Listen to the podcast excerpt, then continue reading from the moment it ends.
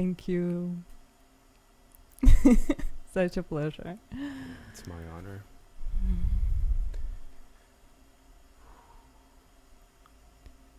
Intuition, meditation. Meditation, intuition. Yes. Lots to unpack. It's a very important show. I'm grateful that Shaker introduced us Yes. make this happen. Yeah.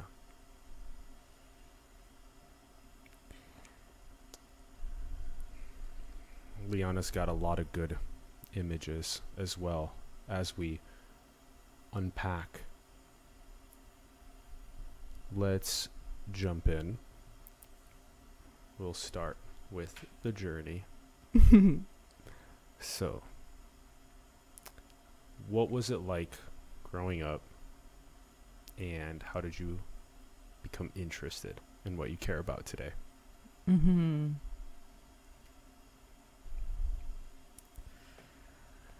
I think just a natural feeling of curiosity and feeling that the picture I used to see in my childhood is something like, you know, there is something else. There should be something else because I was raised in Moscow and people around me had pretty i would say limited lifestyle pretty similar you know everybody's going on a work for five days then two days they are drinking and hanging out you know like just just the similar scenario which was for me very boring and i really wanted to see something else and I remember myself growing up and thinking about traveling and just to be connected with different mindsets, you know, to see how different people live. And yeah, I was I was in a very strict, you know, this like Russian environment. I was playing violin for 11 years. My parents pushed me to do that. I hated doing this. It was very strict discipline. And after school i went to university which is my mom asked me to do. I never wanted to do that. I just wanted to go travel. I wanted to explore.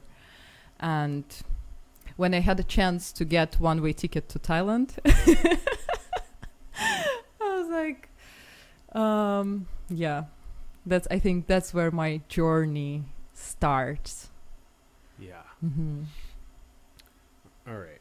We'll get to this. yeah We'll get to this. Two years in Thailand. We'll get. We'll get. Mhm. We'll get here.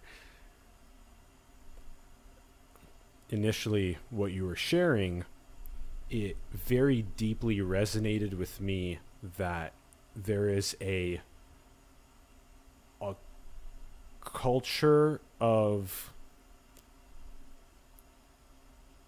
stamping people out as gingerbread cookies into the economic machinery to fill roles. And so everybody looks the same. Everybody has their unique contribution in a way, but the process of doing what you described with a nine to five for five days and then for the two days undergoing some sort of as many people hypothesize, and it seems to be correct, that when people undergo such processes of intoxication, the attempt is to commune with God. And there are so many other ways of investigating one's own consciousness that lead to that feeling of communion, infinite Hmm. consciousness. And we'll we'll get to some of these spiritual perennial wisdoms. And so it's it's funny that the way that the economic machinery works is that you have the billions of people daily that are veiling themselves from the true nature of consciousness by focusing on an external objective pursuit of money and materialism. So that seems to be a very common thing, not only as you described in Russia, but in the United States, in the Middle East, in Europe, in China, in Asia. So it's becoming more of more of a common fetish of modernity is rather than tuning inward for what is the role of my consciousness, what is the role of reality at large, there is sort of a perpetual veiling that occurs of consciousness in some sort of nine to five economic gears in a machine. So that was the first thing that really resonated with me. And I'm glad that you, even through your parental pressure of 11 years playing violin, and even through your parental pressure of going to university, even through that, you still put the pieces together to get to Thailand. That's huge. Because that one first foundational moment is what opens up the doors of perception, of consciousness, to higher states of awareness, to what is possible outside of the machine. So, good for you for doing that. How did you piece together the finances to send yourself to Thailand on that one way ticket? Mm-hmm. So I was working uh, on a place. I was actually working as a manager.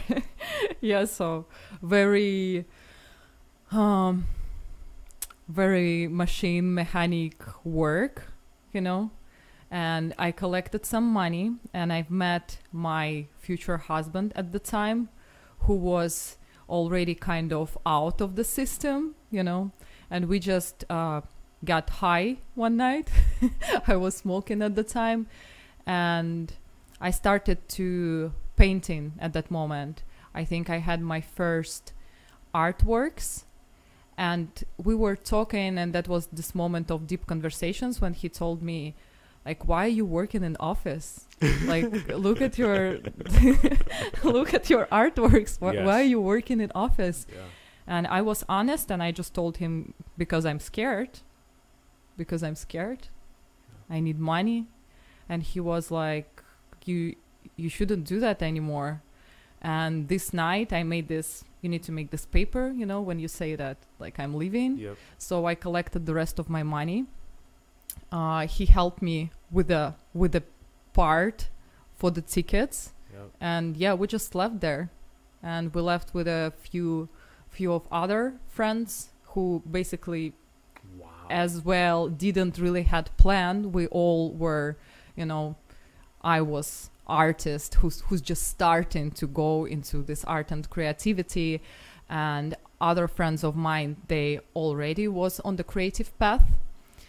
And yeah, we didn't have a plan. We just was like, you know, we'll go and see what's going to happen. And there was a moment when uh, money finished. We didn't have money to go back. we were like eating rice, uh, you know, and uh, picking coconuts from palms for a few months. Yeah. And local people actually help us a lot. They like they literally adopted us for a few months Wow. and I got pregnant in Thailand at this moment. And my husband, he left to Russia. I mean, he was lucky enough. He always, um, he never betrayed himself in a way of he always was a musician, and he still work as a musician now, and sometimes have really hard times, you know. But he just like, you know, that's what I'm doing. That's what I'm great at. I'm not going to do you know delivery work or something like that Yeah. and he left to russia because he was already known out there and i stayed in thailand uh, because i didn't want to go back in russia Yeah. and i planned to give birth of my child in thailand first and my mom she called me and she's in traditional medicine and she called me and said that oh i'm worry about you you're alone pregnant in a different country please come back be a normal person. Yeah, yeah, I will find a hospital for you. yeah. And I thought that again, I did it for her. I came back in Russia, and I think you know that's where I would go for intuition and connection to your higher self and to bigger, let's say, consciousness. Yes. Uh, I came back to Russia. It was six months of my pregnancy, and I was in the traffic in a taxi, and something happened where it was the first time where I didn't lose the sense of my body and who I am. I knew who I am. I mean, you know, like as Liana, I'm in Moscow, okay, and all these things but at the same time there was a like another sense which i can sense through myself and which connects me and everything around Yes. and this space if i would say that this space was talking with me that would be wrong because you just like read the message it's not a sound it's not a picture but you know the message Yeah. and the message was really clear you have to go and give birth of your child to india Yeah. and i had no doubt that this is what i have to do at Wow. this same moment i googled the offices which gives visas Yeah. yeah. Same moment. Wow. Yeah. yeah Wow.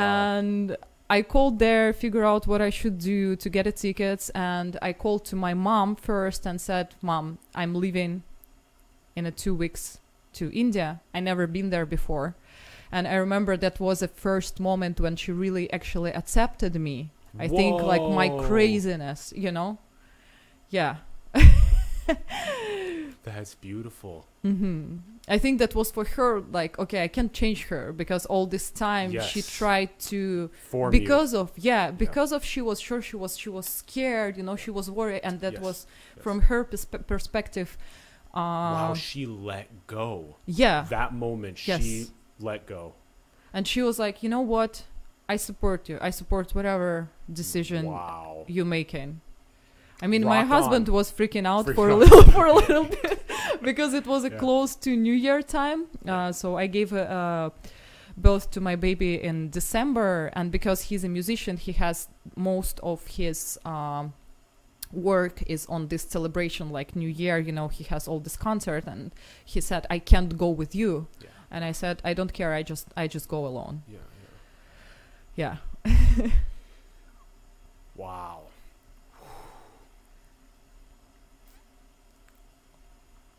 How beautiful it is that A, your husband at the time still has stayed true to his musical career. Mhm. That's really interesting. So you were painting at the same time that he was doing music Mhm. and that there was this driving force within both of you to escape away from that machinery and go to Thailand at the time.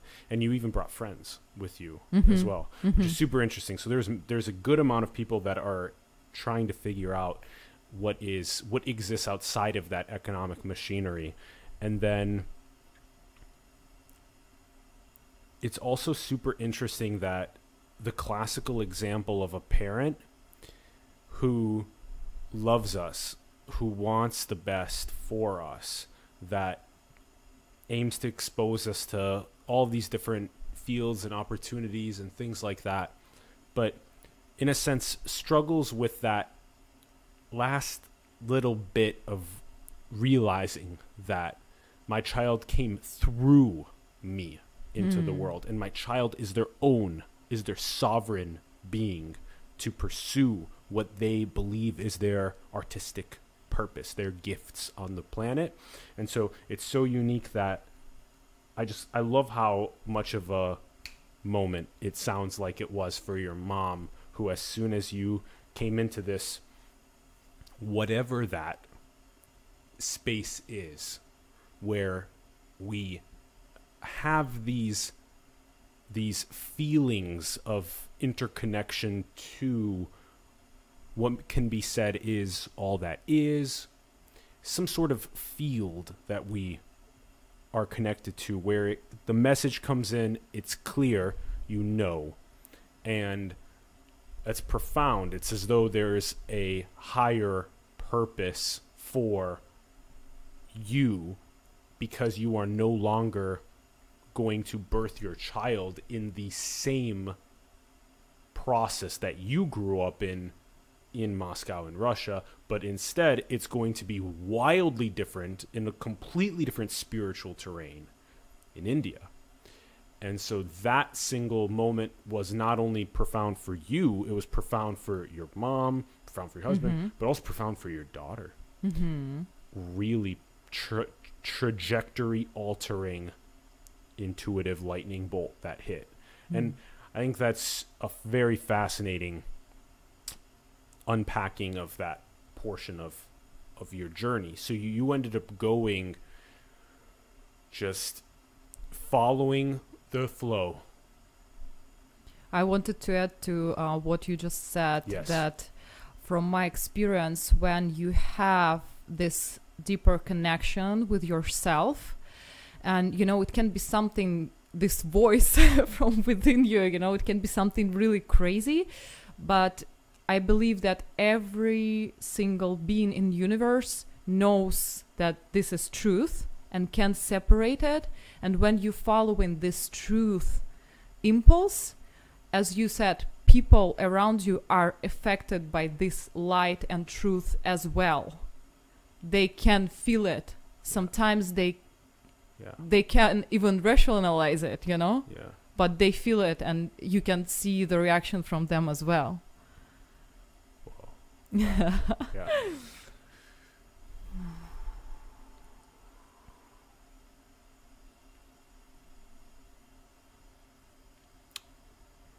We'll explore the the feeling of all 8 billion people knowing that what you're describing and then having that be a compass of sorts in their trajectory and that when they follow along that then there is a butterfly effect of of people that are altered by those trajectory paths that are taken. Because that's very clear on mine it's very clear on many of the other guests that we've had on the program is those moments where the family, the friends, the community, the social fabric itself basically takes a a big Mm-hmm. Mm-hmm. and that's when you break through and it's like jumping through a portal in, you know like yeah that's what it is. That's what hmm. it is. It's jumping through a portal. It's a really important analogy. Because every time that we jump through one of those portals what happens is our consciousness evolves to higher levels and there's no going back. And we bring other people with us. And if we don't go through the portal, the knock usually comes again at some point later. So- yeah.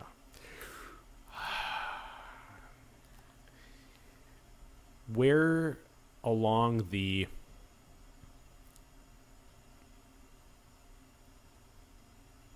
path of the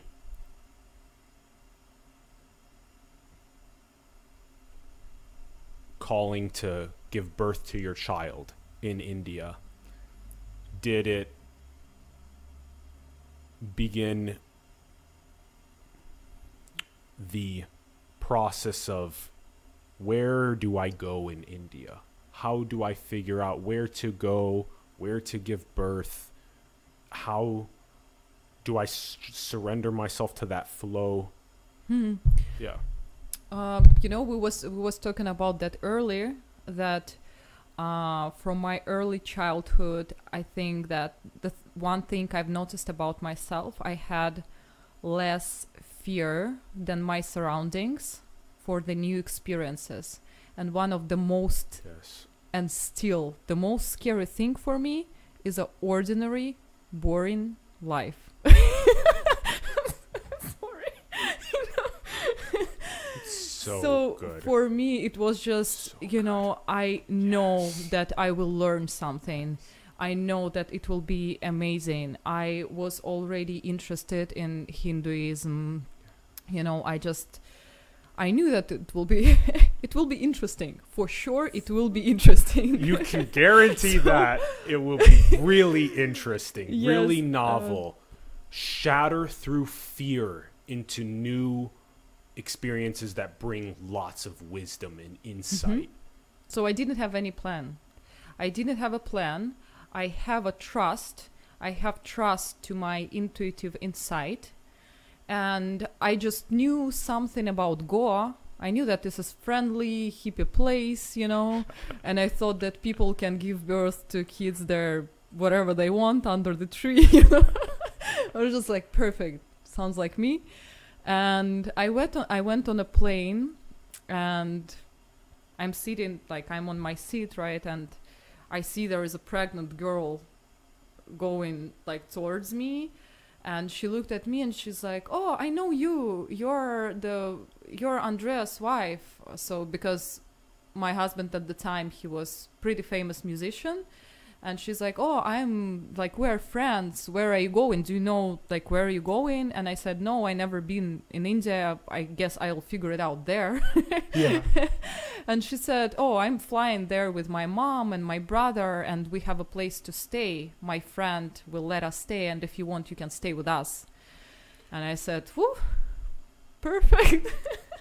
Trust the process. Trust the process."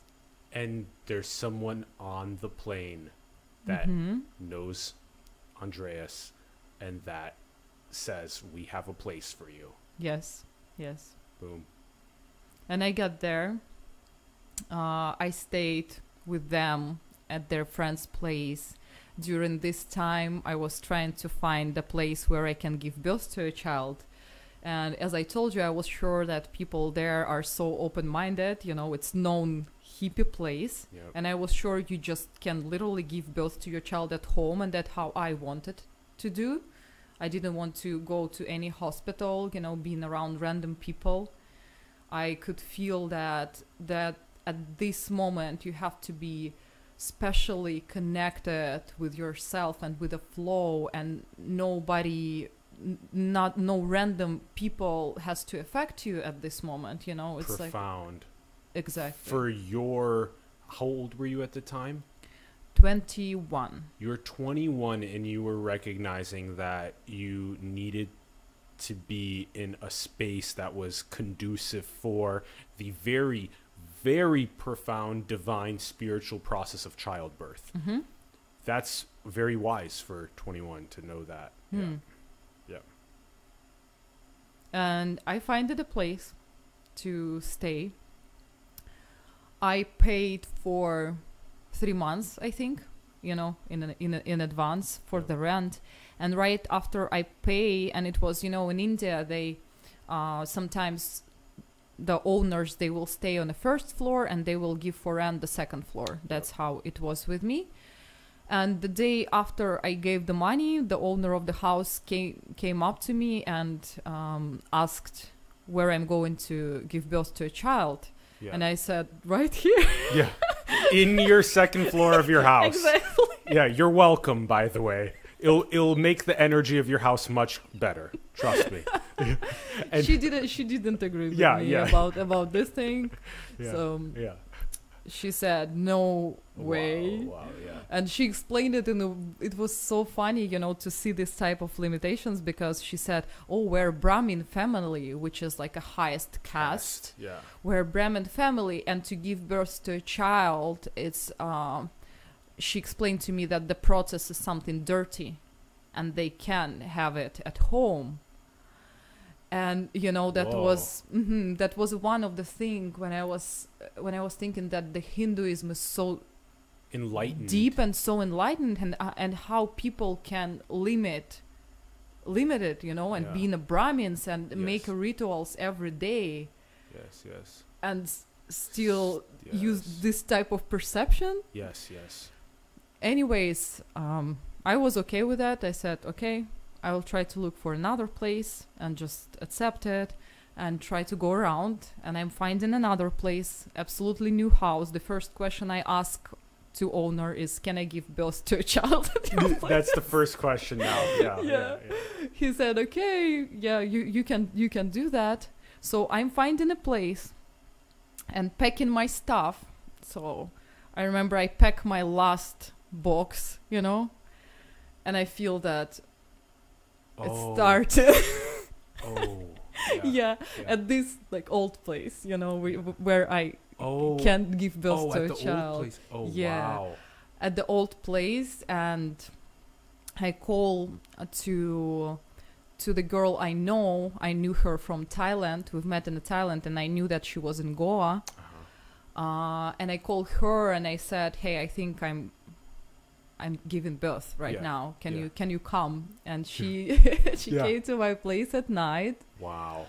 Um, yes, and she brought another woman who is not traditional. I don't know how how would you call the woman who give who help to give birth. Yeah, the delivery The- n- nurse or yeah, yeah, yeah. not not the traditional one. She was more suggesting the ways, the posture you can do, how you can breathe. She was alter- alternative Yeah, practitioner. exactly. She was giving you posture and breath. She yeah, I did I didn't use it though. I didn't Oh, I didn't use it though. Okay. So I think that's um, Interesting. also very important experience about this, you know, choose between love and fear, Oh. and just you know being able to go through fear. yes. That's Yes. what you said, you know, is important in the example of me flying to Thailand. Yes. And I remember when it starts, when the process starts, and that's the moment where you really feel you can't control it. This is a process which happening through you, Yeah. and there is two choices.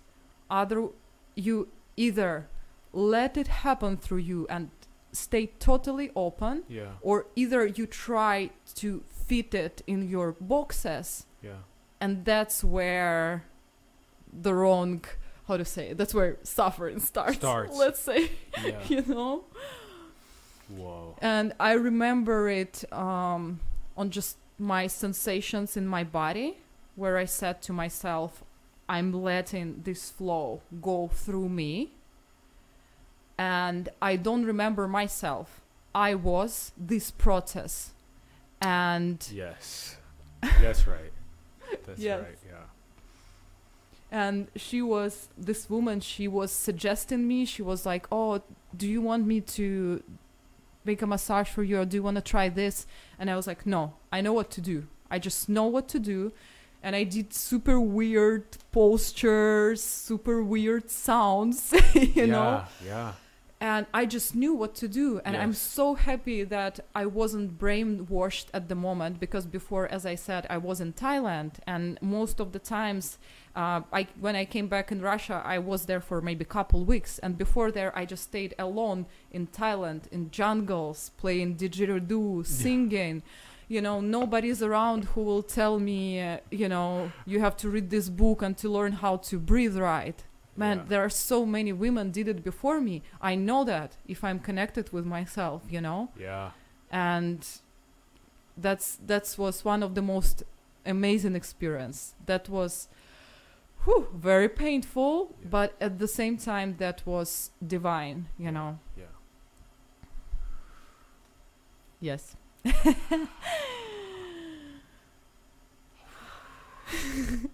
I, I think it's so interesting how you took the the reins of sort of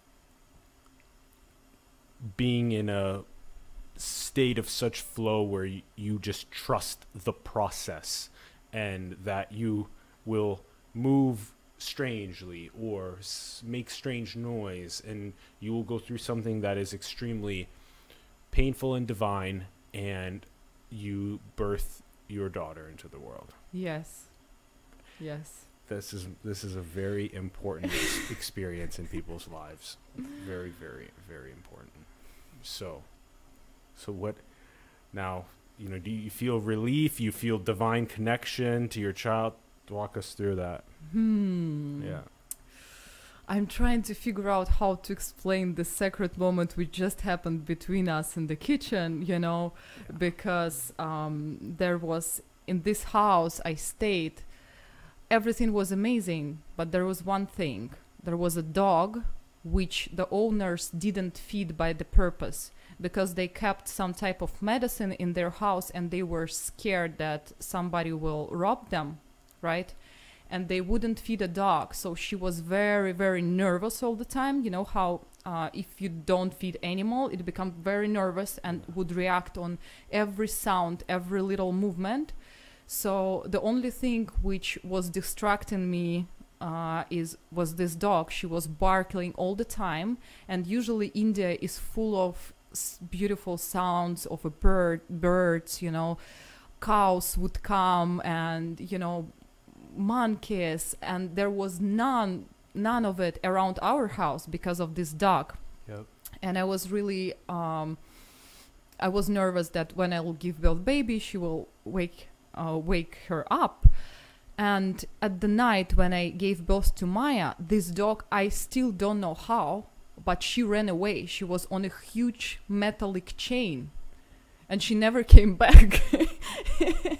You know? somehow broke a metallic chain? I, I have no idea how it's happened, but the Yeah. thing is, at the moment when I gave birth to Yes, Maya, yes yes.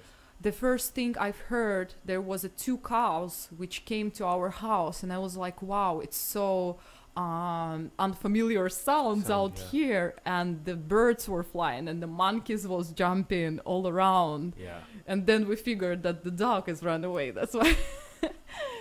That's why it happened. Yeah. and i wonder what the energetic trigger is for your process of childbirth and the dog breaking away from its chain and and vacating the premises so that there is space for the birth and the the cows and the birds and the more natural sort of process of a less stressed creature in that sense. Hmm. and maybe the dog actually to survive needed to break away in order for it to get food. Yeah yeah. So again one of those extremely sacred divine moments where that ha- happened and it was just a perfect birthing scenario then it became. And so so was that then relief and divinity holding maya? What was that like? Hmm. I think the most interesting experience for me at the moment was to feel that there is different soul, different character, different person because when she was inside of me, I Mm. felt like I'm the one. And when I've seen her first time, and I told you this story about names, I had the names in my, oh my mind. god it I want became to, two I It- want to give her, and like, yeah, Wow. it became two. yeah And that was absolutely incredible and switched my perception in the whole world because I started the first the time started to flow differently. I started to feel life in a different way.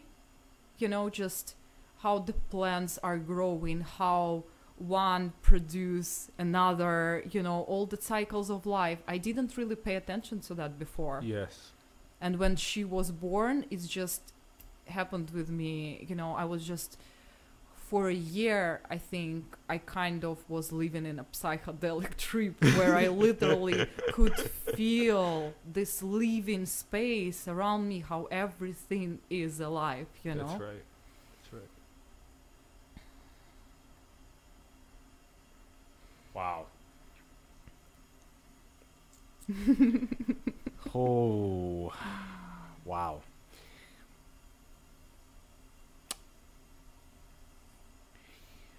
That's quite a profound way to describe the process of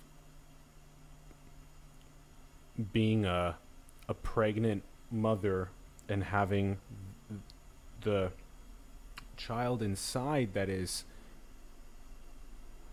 of one with you.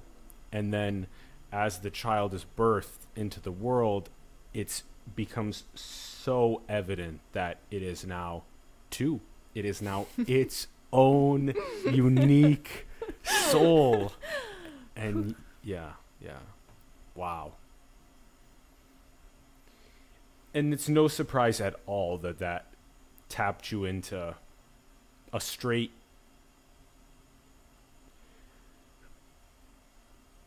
you can say trance you were in a year long like you described psychedelic experience and that's a higher level of consciousness is one that truly is that tapped into its environment at such a level where it is really connecting to even the growth of the the plants, the growth of the the life of the animals, just that style of experience tapped in at that higher degree being, you know, triggered by that divine childbirth is it's super important. It's really awakening. It's really describes the interconnection. I'm I'm quite obsessed on the program with sharing with people that they take 20,000 inhales every single day. And that every one of those inhales comes from the photosynthesis of phytoplankton in trees. And to truly realize that style of cyclical interconnectedness on the planet is profoundly life changing, but we brush over it like it's nothing.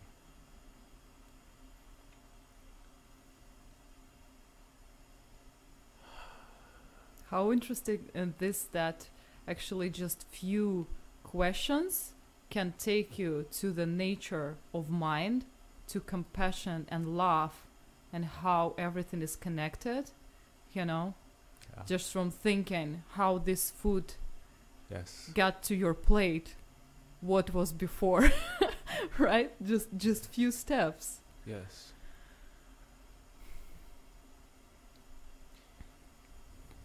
What you just described is a process that, if consciousness is truly, truly dedicated to truth, truly dedicated to awakening, truly dedicated to enlightenment, it will undergo this dedicated process that you speak of where it inquires into the truth of its own existence.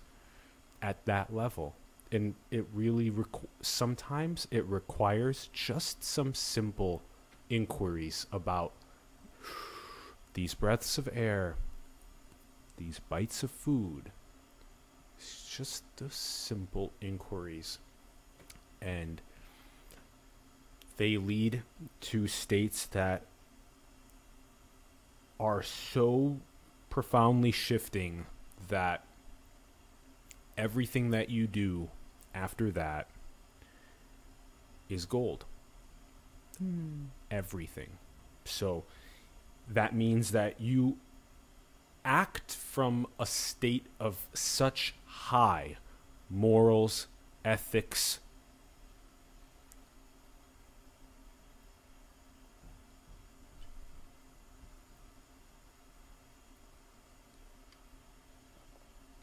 and acting from that state, butterfly affects more and more consciousness to in, go undergo the process of investigating its own nature and reality. You act as a channel for the butterfly effect of more and more consciousness to inquire about its own self and its own nature. So I love this. I love how much we're unpacking this in its surgical nuance. It's beautiful. It's like a flower. I've I love that analogy. It's like every guest on the show is their own unique mm-hmm. flower essence and you're taking us down an incredible journey. So let's let's go into that that year with that first year with Maya and connecting to this what you describe as a psychedelic first year of pro- post childbirth. Hmm. You know that was interesting. That's the thing uh, I want to talk about. Uh, talking about this year, I think I was also in a type of sphere, like energetic sphere of my child, of her, you know, still super extremely open cosmic consciousness, you know, and I was, I literally could feel it as, you know, as like a field around me, around her, and I was not really uh, got into connection with other people. I felt like I was more protecting her, and but I was able to observe what's happening around me, and I feel that it's such a blessing that I came to India to give her birth because you know there are so many different esoterical and spiritual people around who was i don't know trying to raise their kundalini you know and just like do different practices and the first year actually i was with my child totally connected with her in this how i would say cocoon cocoon yeah, like a cocoon, the cocoon, cocoon. exactly. Yeah. and I was observing how many people are going crazy, you know, Yeah. and I've just seen so many people who I think claiming to be spiritual from a wrong motivation. Yeah. and especially in goa in india it's pretty easy life you know. Many most of the people they let's say rent their place in russia which they own and they just like live very easily. And i just seen that many people were really unbalanced like uh, you know as i was talking about you that at some point i would have very different and opposite environment where there will be materialistic businessmen who believe only in material world Yep. and all these hippies Yep. you know and as i said i'm really i'm really happy that i got there to give birth to my child so i wasn't able to put myself to go through all this experience but i was just noticing that they missing something you know Yeah. they doing all these practices but they can't deal with normal life you know. Yes. and The, the anchoring Mm. of the conscious ascent that is attained in the modern social fabric. hmm That is a critical perennial spiritual wisdom is to anchor these ascents in consciousness in the hmm center of the social fabric of the Mhm. metro. And I feel like, you know, the any spiritual practice is a first about discipline, you know. And as you said, you know, I just made a commitment with myself to do the podcast every day and I'm doing it 700 days. I have seven Yeah. 700 podcasts and Yeah. you know, if you truly developed your spiritual practice, you will be able to figure things out here, Yes. you know. Yeah. I want to say that you gave this part of what you were saying that was, again, so insightful. You talk about this. There's two things here. One of them is that you have this sort of cocoon that you describe for you and Maya. Mhm. And in that cocoon, you have these experiences that to me what my interpretation of it is is something like a mother being extremely aware of their child's inputs Mm-hmm. of what their child is taking in.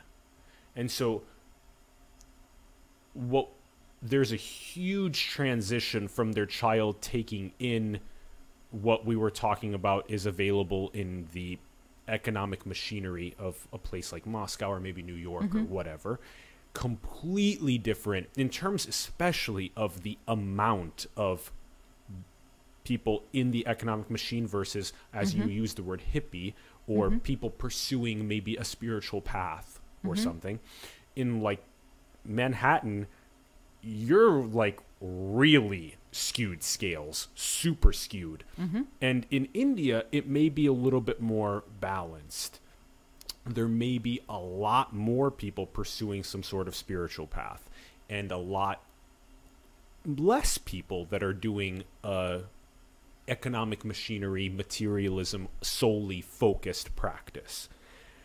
Right, but what, what I'm trying to say is, um, especially in this state where you have just a newborn child, exactly. you can feel the truth with your body and you can feel the intentions of people. And there is an intention of spiritual development Yes. which goes through fear. Yes. And there is cover of like oh i'm spiritually developing but actually you're just lazy. You know what i mean? Interesting. Okay.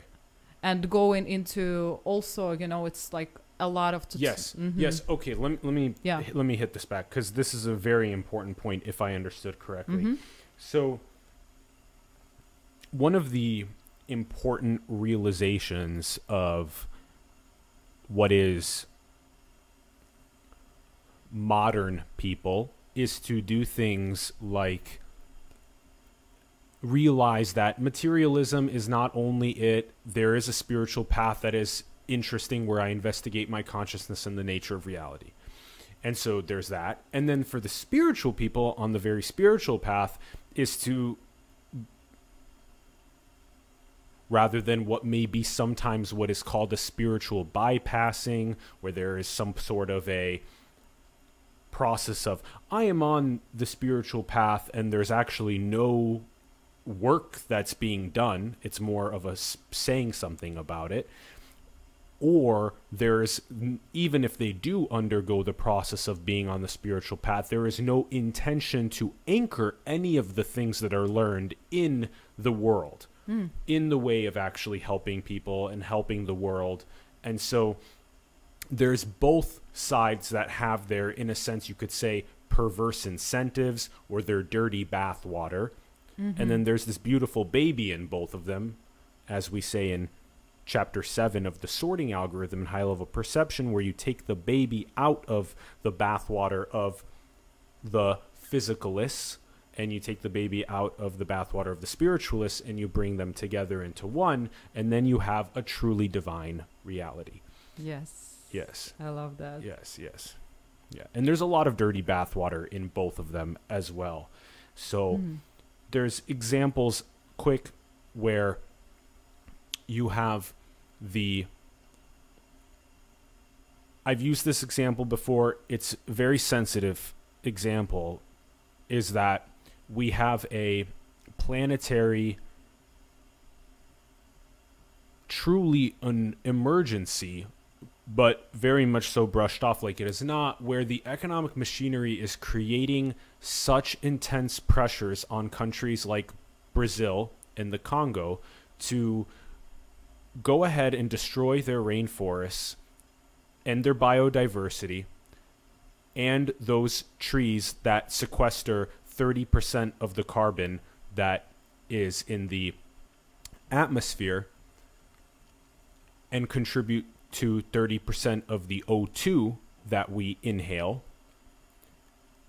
And those perverse incentives of the economic machinery are making it so that people think in short-term gratification of taking themselves further out of the poverty because they want more of the physical benefits of meeting those basic needs and things like that. But that we should have the foresight, we should think like the seventh generation indigenous principle that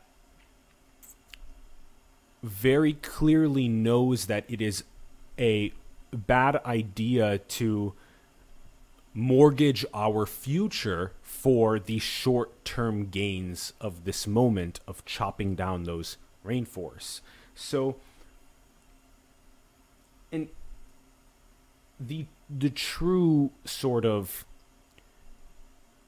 one that knows is one that knows the synthesis of science and spirituality because they can actually speak about the forests from a perspective that is grounded both in spiritual insight of being in awe at the divine of the rainforest and the biodiversity and the love that is there.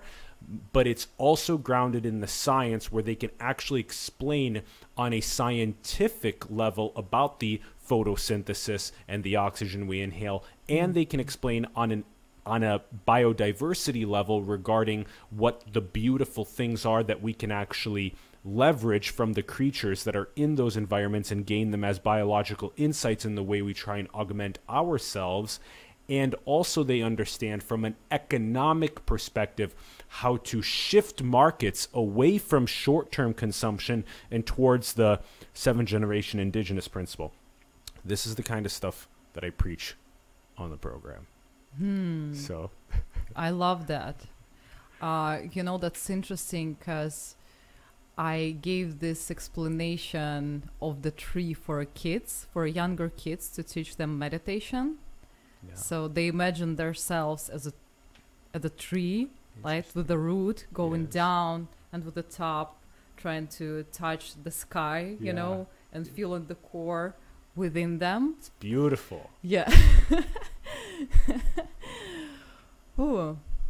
And you know, I have to tell about India. I kind of started very, you know, from the from Absolutely. the tough, from my tough experience. yes Um, for sure, India is the heart-opening place, you know. But there is uh, also like we started to talk about psychedelics a little bit, and from what I said about people who was like going crazy a little bit, and where where I found this disbalance, I have this really beautiful um, quote from one Russian musician. He said that only person who have a higher education can take up psychedelics. That means that if you have an inner structure, if you can structure this experience, you know, you Yeah. can go there.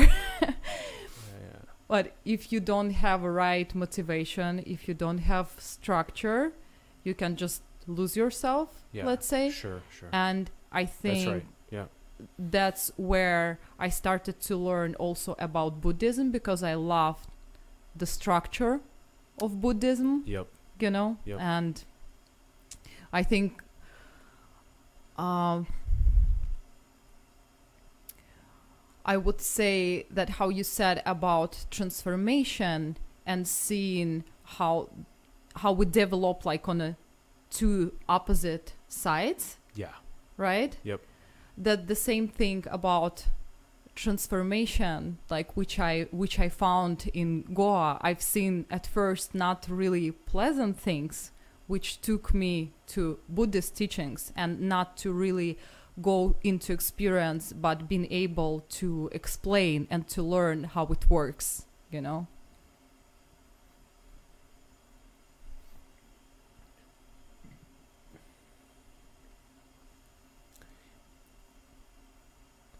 It was really nice when you were beginning to describe the ways that you teach meditation, mindfulness to children. mm-hmm. I look forward to being able to unpack that. We have so many things. yeah i'm trying i'm trying to think where I, where i should go remember in our plan you know yeah. yeah. Well, may- maybe the continued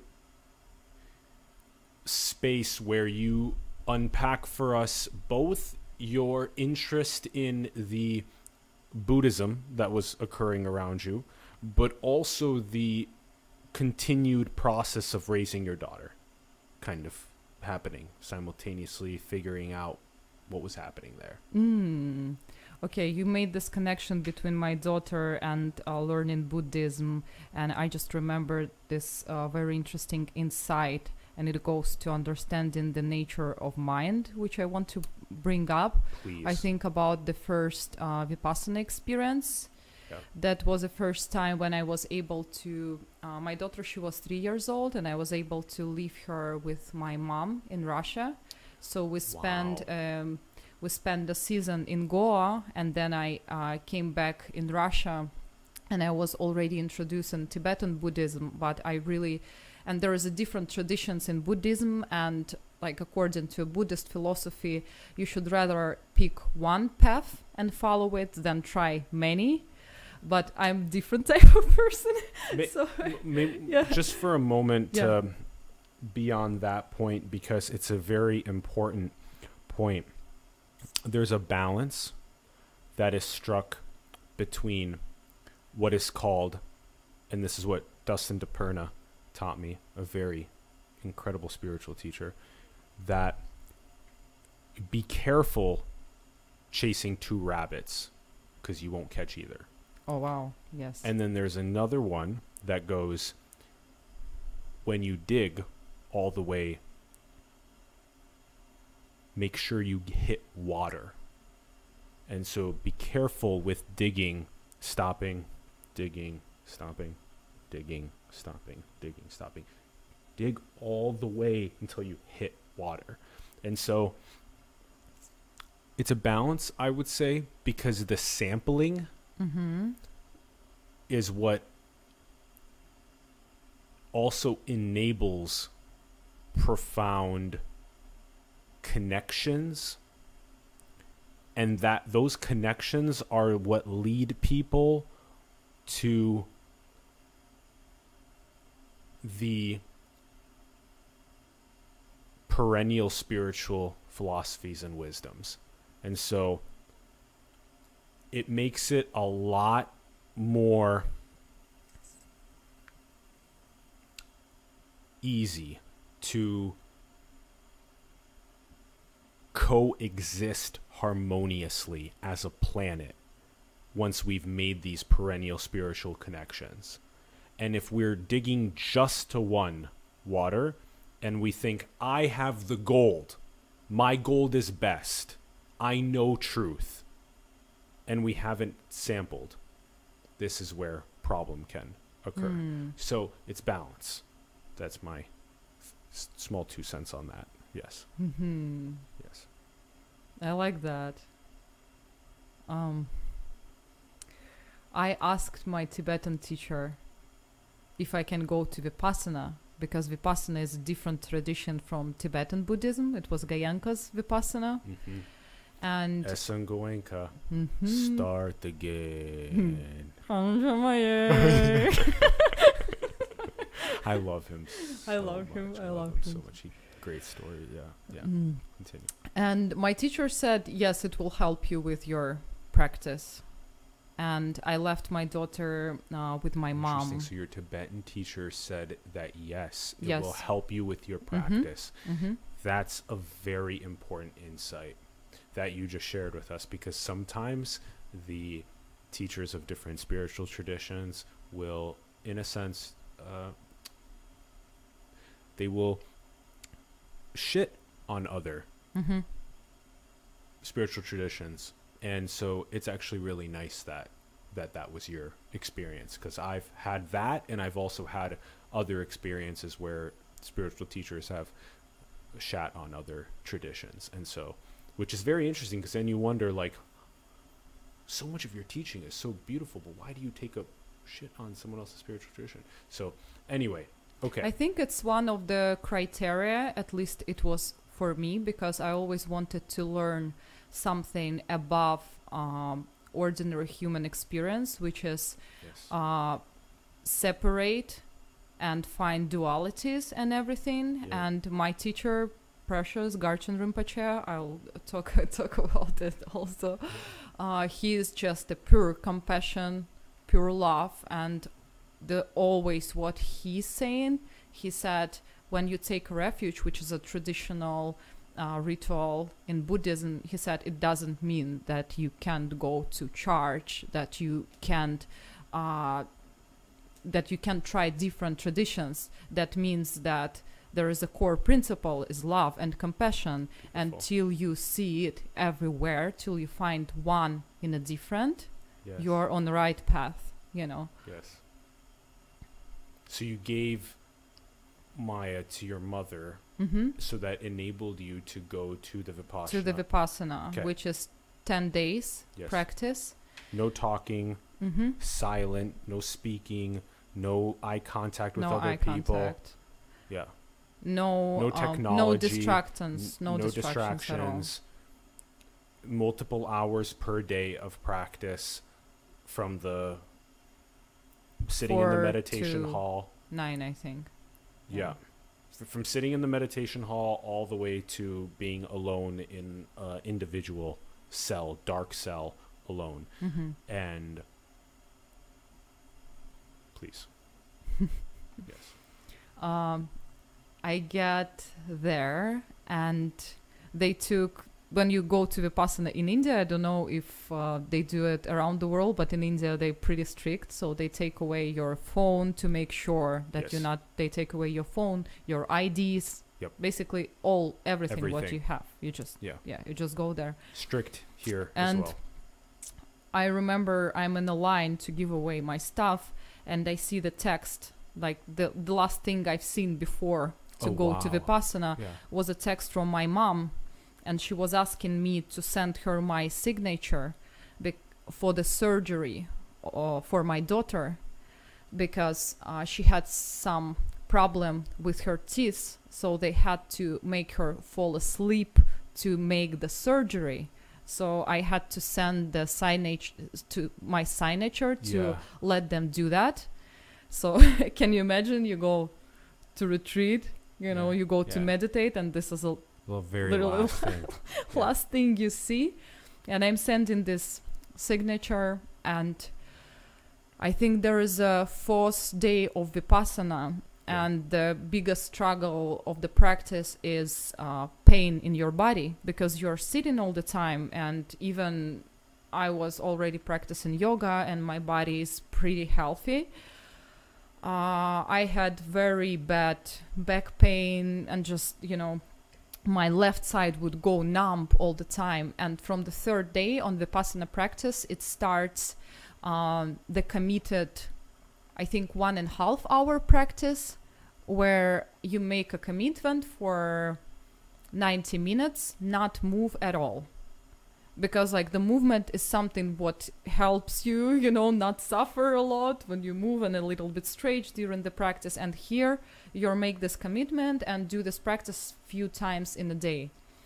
And i remember i said to myself okay i'm going to do that. I'm going to do that. And i was sitting this hour and the pain was so bad i could feel that i would start I thought that I will fall, you know, just will lose my mind and will totally turn off and fall. And I think at the moment of highest point of pain, my mind and I just started to think about Maya. Like how is my daughter? What's going on with her right now? What's going on with surgery?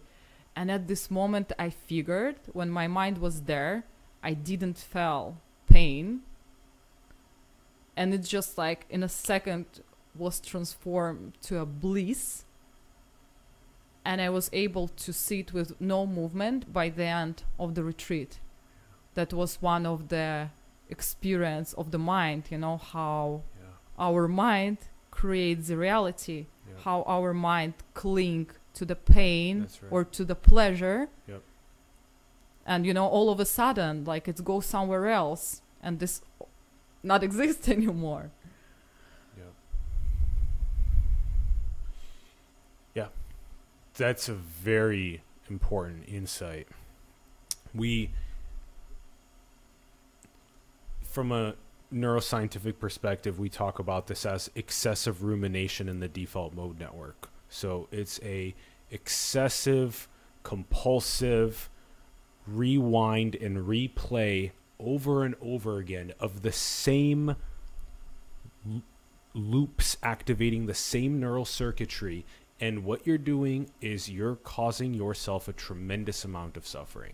And so in this case with vipassana what happens is you have a it's a it's a big deal. You have to sit in meditation for 60 straight minutes. That's mine was 60 Mm. and this is no movement. You can't move. And so if you're trying to adjust your legs or if you feel pain in your back or the pain is the number one excuse that the consciousness goes towards. Mm. it's the number one excuse.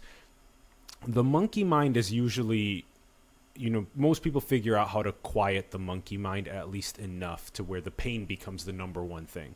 So people figure out that within f- three seconds of observing my respiration my mind has wandered off to my job my work my family my friends the musical songs that I like, my childhood, my interest in my romantic partner, my any story runs to that story and it stays in that story. And it's insane that it stays in that story for 30 or 60 seconds before you realize that wasn't I just observing my respiration? and so that's the first moment for people, usually, of waking up. Because they realize how insanely programmed they are in their inability to even focus on their respiration for more than three seconds. Before that monkey mind runs away and is excessively ruminating in some stories. And so that's usually the like okay so now i'm gonna i'm gonna focus on my respiration for five seconds. And then it turns to 10 seconds and 20 seconds and 30 seconds and then a minute. And finally you hit a minute of being able to hold on to your own focused spotlight of conscious awareness and attention on your respiration and then imagine trying to bring that up to 60 minutes. So then usually the top thing that comes is that oh my back my knees my etc and so it's a very important realization that you had that when the awareness goes to focus in on some sort of lower back pain or knee pain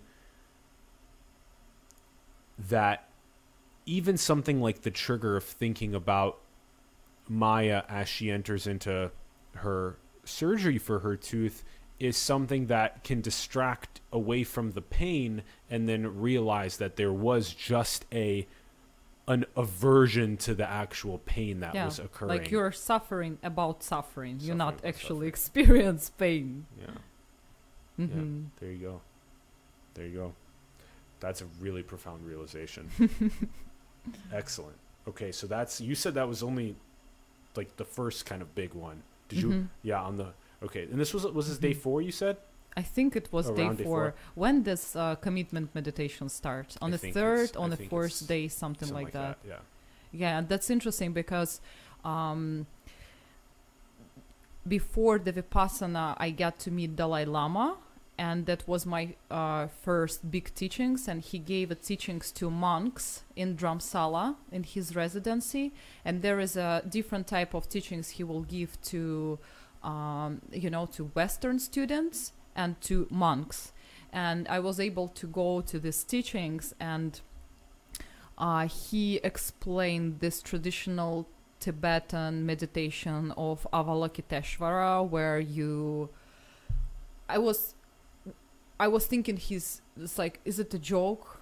Because you have to imagine at the same time so many things. He wouldn't continue to add things. He would say, "Okay, you're on the top of your head there is buddha vairocana uh, move from the left to the right around it there is a mantra goes in a one direction there is another one in a different direction and around you there is few mantras Wow.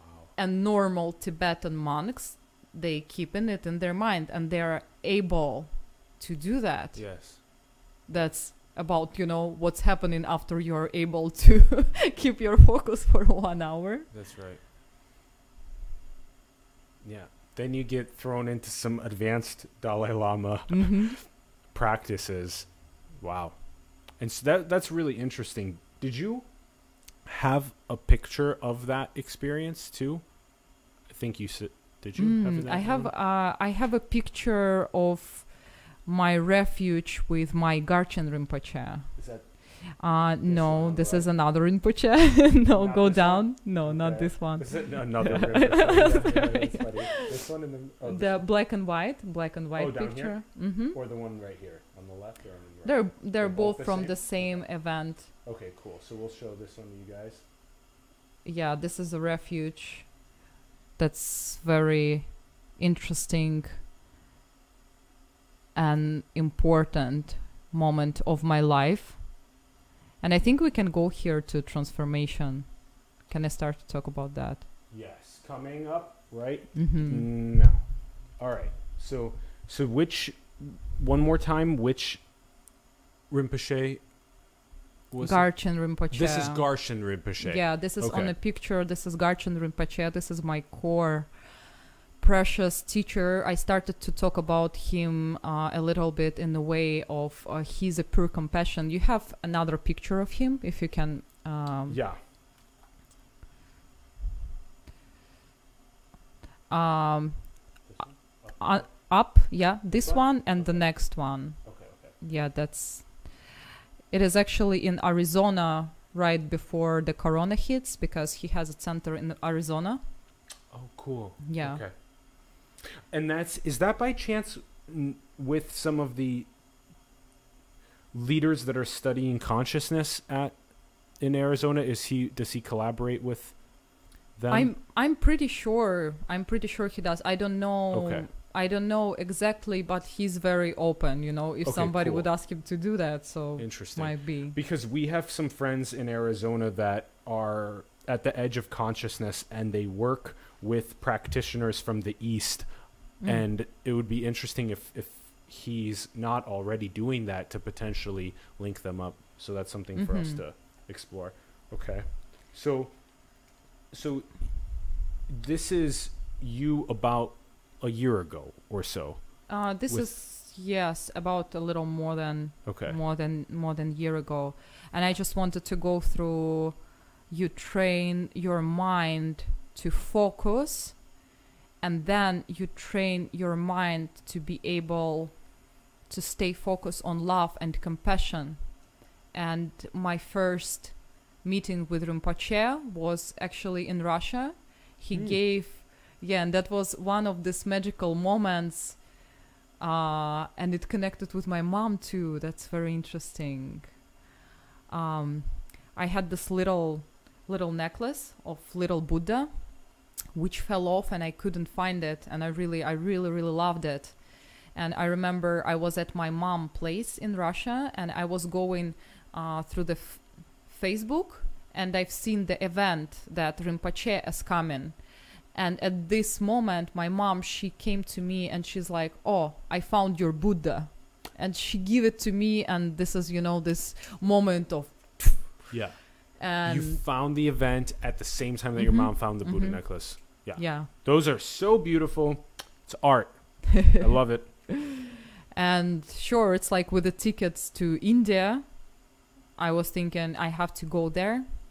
And as I said, at this moment, I was staying uh, for a few days at my parents' house, and uh, my childhood was pretty tough. I uh, wasn't growing up with my dad. I don't know my dad, but I had my stepdad who was uh, drinking all my childhood and, you know, acting on the drunk on the drunk behavior. Can I say yeah, that right? Yeah. Yes. and it was very painful and i remember already being on a spiritual path and intuitively and rationally understand the importance of developing love and connection to everyone Yeah. i let myself hate my stepdad because i was thinking that he deserved it and i don't even want to work through that with him Wow. I will just I just let myself you know hate him. That's that's it. And at this moment I stay at my parents' house and still have these complicated relationships with my uh, with my dad. I was visiting Moscow and I had to you know I had to stay with them. And I'm going to I was going to see Rinpoche and you know he gave this open lecture where he said very simple things very very simple things about you know that you should be more loving more compassionate and i was kind of a little bored on this lecture and i was thinking that oh okay i've, hear- I've heard it so many times if he's going to give some special techniques you know the cool tibetan lama Yeah. and he didn't say anything and then all of a sudden uh, he's like oh i'm actually i'm going to give a refuge and refuge is um, um traditional ritual in tibetan buddhism where you take refuge in a buddha dharma and sangha which the core thing means that you're not seeking anymore happiness externally Yeah. you only rely on your inner Buddha. So you take Yes. in refuge in a Buddha, which Yes. is your own mind, Yes. in a dharma, the path, the meditation path, Yeah. and you believe that there is a way which will take you to this state of mind. And the Sangha is a community of like minded people for the moments when you're sometimes getting lost and starting to think, oh, this person, I don't know, this Yeah. person is hurt me or he's not cool. They will help you to bring your focus within you Yeah. and he gave the refuge uh, technically it's they cut a little piece of your hair Interesting. yeah It's i a was ritual. Yeah. yeah i was wondering after i started to ask people about what is going what's happening with the hair after because he's collecting it all in a little bag and they said that they send it to tibetan monastery and the monks is praying for few months i think from for a few months or Wow. few weeks i don't remember exactly Yep. on this hair and sending and sending intentions you know sending a good intentions Wow. yeah and so i was there uh, with my friends who was already uh, practicing tibetan buddhism and i could i really trust them and i tried to ask them before oh what does that mean the refuge and they explained to me briefly and they just said this is a great lama you should go and do it you won't regret it Mm. Yeah. and I was like, okay. And I did this uh, refuge ritual. Next day, I'm coming back to my parents' place. And uh, when I was a child, that was a similar same situation, which was happen over and over. My stepdad, he would get drunk, and he would he would sit somewhere where I am, you know, and he would sit like that, and looking at me and waiting for a moment to start drama, you Yeah, know, yeah. and then Yep. That's right. yeah I'm aware of this archetype. I'm. Yeah. Yeah. And you know the same situation. I remember i remember it so clearly. I'm staying in the kitchen cooking rice and he's sitting in the kitchen drunk looking at me really angry trying to find this moment where he can start argument. Yeah. and all of a sudden i'm finding myself again at this space where i still i know who i am i see my emotions i see his emotions right.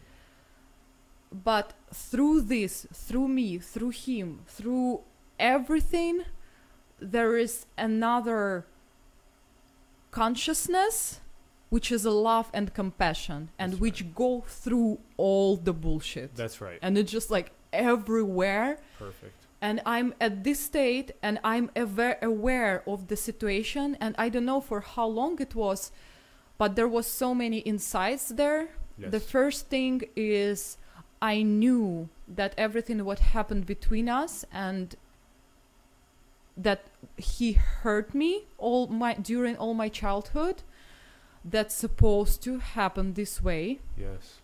i just had this feeling that's you right, know of that's like right. explanation there is a lot of explanation of Yeah. karma but to have this experience it's you know very That's very right, different right, and I just felt so much love. And the only thing I wanted to say sorry. And can you imagine? It's all Yeah. happening like in my head, Yeah. basically, in my mind. And for a few seconds, and I turned my head on him, and he's standing up, coming to me, start to hug me, That's right. start to cry, That's right. And say, "I'm sorry, I love you. I'm sorry, I love you." And we both cry. and my mom passing by is like, "What the What's going on out here?" Yeah. you know and the thing is You I ended some very serious trauma and misery and suffering in your lineage and in his that that whole sphere you ended that we end it when we do the work that you did I knew that it's connected with Rinpoche. I knew that uh, there was a connection with me meeting a Rinpoche. I clearly knew that yes connection with his consciousness, That's with right. his loving compassion yes consciousness, yes made me able to see this right. space, you That's know, right. this unlimited space of love and compassion. yes and i was like man i want to i want to learn it like i want to know how like how does it work and i found the guys who uh, organized uh, his visit and i found their center in moscow and i came to the practice wow and tibetan buddhist practices are very weird weird because they are all about you know uh, working with non-dual state of mind. Yep. And you will take the most disgusting things and meditate on them put your focus and see this compassion and love. Basically learn how to see through the bullshit. Yeah, you know? Yeah. and I, I didn't understood anything and that was so difficult. They have all these mudras and rituals. And i was just okay i just you know i trust what happened with me. I will just do that. I guess then i will figure out and you know to put it simply and what is my values right now is to help people really understand that you are able to learn how to be loving how to be compassionate. This is a skill. Yes. and this is something what can go through the bullshit and heal the biggest traumas yes. which you think you already claim like okay it, it's here you know i like it was for me. I hate him and i'm fine with it you know? Yeah yeah.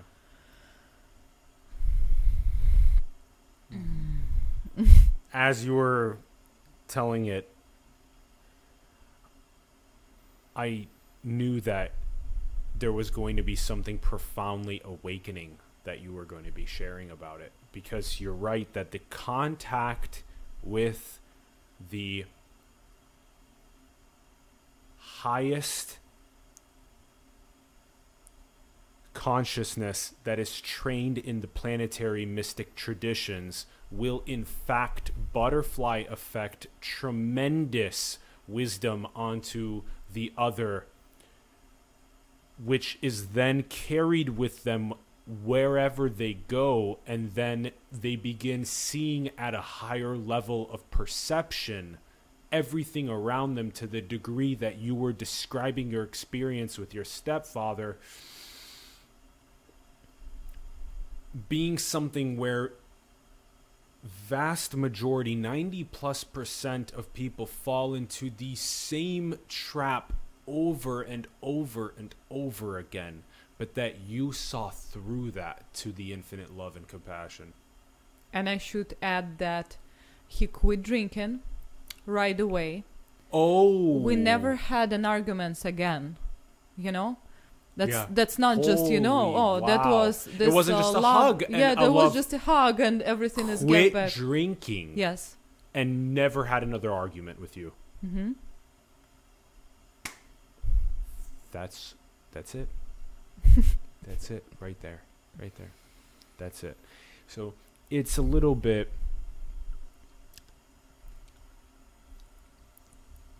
there are many people that choose to continue arguing with me when I tell them that please stop being hubristic. You are overly self confident. You do not have enough humility because you are 20, 30, 40, 50 years old and you continue insisting that the planetary, spiritual, mystic traditions that are thousands of years old have no wisdom to teach you. And you keep doing it over and over again. This is a perfect example of the wisdom that the planetary mystic traditions have. It's a perfect surgical example. One of the enlightened sages pass alongs a tremendous amount of wisdom, which then cascades an insane butterfly effect in a family that ends trauma and that ends suffering and that butterfly effects ha- more happiness, more peace, more joy, more bliss, more truth. And that in itself is plenty of evidence, along with all of the other scenarios that are just like this yummy one that you share, for people to become less hubristic, more humble in acknowledging the fact that there is something very, very valid and very important and very perennial about the planetary spiritual mystic traditions. You know, I think there's, it's, uh, you know, as Buddha said, you don't have to take it as a belief. I, I think just to be able to feel the space and to be in the presence of certain people and to see how your mind changes, how your even the flow of your thoughts changing is important. Yes. You just can you just can try and feel it, you It's know. true. And I experienced it so many times, and I was blessed with my teachers, where you truly can feel how you change. And in Tibetan Buddhism, there is um, this understanding of uh, transmission. They say that you can uh, there is a technique for a practice, but there is also the transmission where you can feel the essence of practice from the teacher, That's and right. that's why these lineages exist, where from teacher to student, from heart to heart, right. you're receiving the truth right. and not losing anything, not adding anything, but just Yeah. clearly yes. continuing the flow. That's right.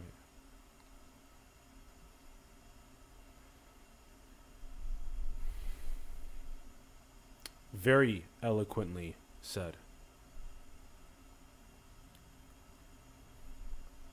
And then, as that goes down the lineage, we ourselves become stewards of the eradication of suffering and the bliss, joy, peace, compassion, and true nature of consciousness and reality that we then go on to lovingly pass along more and more with everything that we do and everything that we touch, every person that we engage with. So it's gorgeous. It's I love it. I love it. We went through some of the stories so far. Are there other ones that you think from this portion of your experience that you think are important to to share you maybe it would be nice to maybe reference how you've been doing with Maya at this time, right? Because you're becoming, I mean, all the way up to to this, up to this picture here. You're Ma- Maya's like pretty much eight or so years Mhm. old or something, and so there that's kind of a big chunk of time. So like, how was that? I guess process also with Mm. raising Maya along the way. I'm blessed with my child. I'm truly, I'm truly blessed with my child, and uh, from how I was raised, and you know, I had all these ideas which sound sounded really crazy to my mom, and you know, my my mom and my grandfather, my grandmother, mother who was raised me, they was very structure minded, and they expressed their love and care to me by keeping me grounded.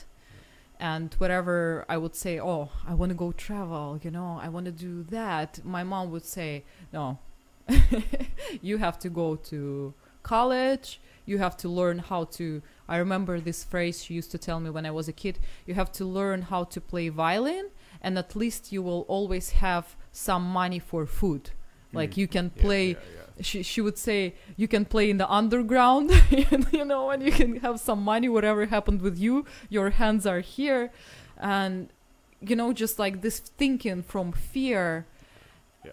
and trying to keep me on a certain structure which they thought was safe for me which will keep me safe and which was so like a prison for me Yes. you know, emotionally and energetically. And I think that's why I chose to raise my child absolutely opposite way. and it's not easy sometimes, you know, Yeah. because um, I showed you she's a skateboarder. She loves to skate. yeah, you can you can show her Instagram probably with a video. Yeah, we, we will. Trust me, I love these so much. All right, so let's see here. So we're on. All right, we're on. This Uh. is this is Liana's Instagram. You can find the link in the bio below. So go and visit it. It's really on point, and she has the link to Maya's Instagram right Mm. there at the top in the bio, and then we'll click through that. And then here's Maya's where it says don't hate go skate in the bio so that should be enough for you to yeah to realize i love i love this this this is such a good picture of, of yeah it's such a strong one such a good one Yeah, I have another gray hair when I go to skate park with her. that was a really interesting story uh, when she first time came to United States, and she has this story in her one of her posts. I think you read when we were going through her Instagram. Uh, we were passing by uh, homeless people on the skateboards, and Maya never seen a skateboard before, and she asked me, "Hey, mom, what is what is this thing?" And I said, "This is a skateboard," and she asked if I can get her one. So straight from airport, we went to Venice Beach, and I got her penny board. This is kind of kids' colorful board. You can't go. Uh, that she paint on some stranger T-shirt. her logo. Let's, that's it's a good story. It's uh yeah it's right here on the Mm-hmm. yeah. Yeah let's uh, yeah and she and she started to she started to skate and she was falling she was bleeding she was bleeding from all over the places every day and getting back to skate park so even uh, local guys you know local skateboarders who are sometimes annoyed by uh, kids in the skate park who is very slow and just take place you know Yeah, take space and not really skate. I think they started to respect her and they would start to show her tricks you know and she got Uh-huh. sponsored i think after uh, after the first year of skating i guess uh, by Abercrombie and Fitch. Yeah this. Yeah that's here. Yeah. And with Maya, you know, I just truly believe that kids still have access to the bigger picture and higher consciousness till the moment when society and family will put their lab- labels and limitations. So I try to raise her through just giving her space to notice things, to explore things, and to to make her own mind about things you know Yeah. i'm not trying to tell her what is good and what is bad but i'm more trying to ask what does she thinks and you know that's very Yes. interesting because she has very strong sense of what's right and what's wrong Yeah. she has very strong sense of a truth Yes. And she really can recognize it. I, I remember that was one of my friend he told me this phrase which i still remember. He said you know how to recognize truth how separate truth from lie? And i asked how and he said just never lie. And when you're never lying the lies become some you know uh, different energy and you can you can sense it. And i think that's what's happening with maya. She has really really great understanding what is right and what is wrong and she's very passionate about you know saving planet helping animals. Recently she turned to veganism and i i didn't push her to do that in any way and either opposite. I tried to ask her if she's sure you know if she feels that if she feels it's right and she made this decision you know and she tried to eat uh, vegan food right now. Yeah because she's really care about environment. And yeah i think i want to share um, this her recent answer on the one of the questions. And we really sometimes just i i'm not seeing her as you know little kid who don't know anything like i see absolutely opposite. I'm learning from her. I'm constantly asking what she feels about things. There was this Yeah. very interesting situation when mm, we was in, i think it was in the beverly hills or yeah i think it was in the beverly hills. She has really great sense of just space around her. And um we we was doing some things and she got really hungry and we didn't have a car at the moment and i was just uh, trying to find in the google the closest place to eat the closest restaurant or cafe and we walked to this and there was a beautiful place like you see there's i don't know like roses furniture everything is beautiful great expensive restaurant and we sit there and she's like mom i don't feel I I don't want to eat here Mm. You know like how conscious is this for a kid?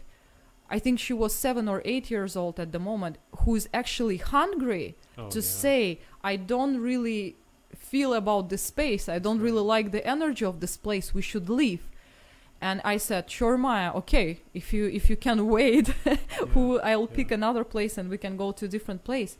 And we're leaving the place and the fight starts There's a fight that there is started a there as is yeah there is a guy there is a guys who who start started fighting, Yeah. and you know Wow. As you were leaving. There you go.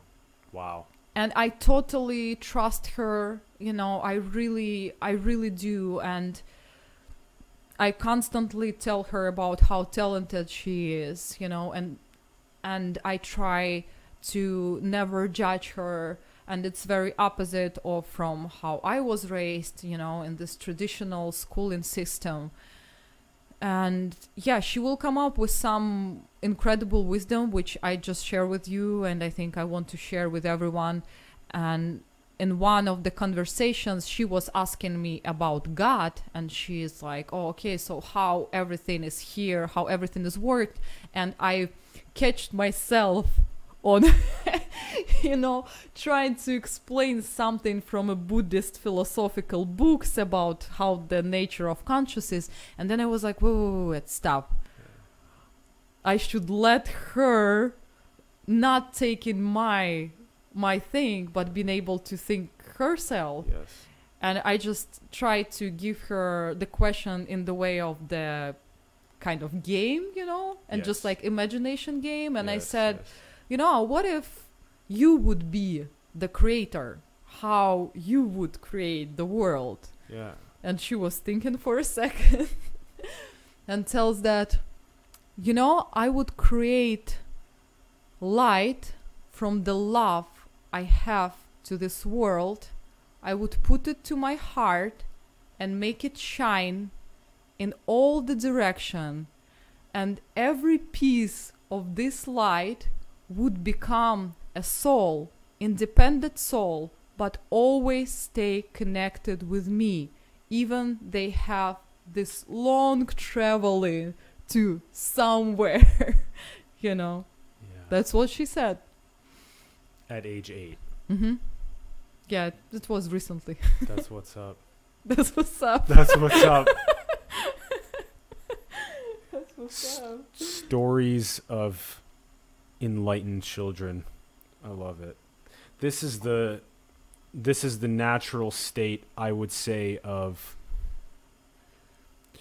children is what you're describing and that the economic machinery and non-enlightened parents usually beat the shit out of these states of play, curiosity, enlightenment uh, out of children. The economic machinery, parents stressing and struggling in that big soup monopoly board. So it requires parenting where,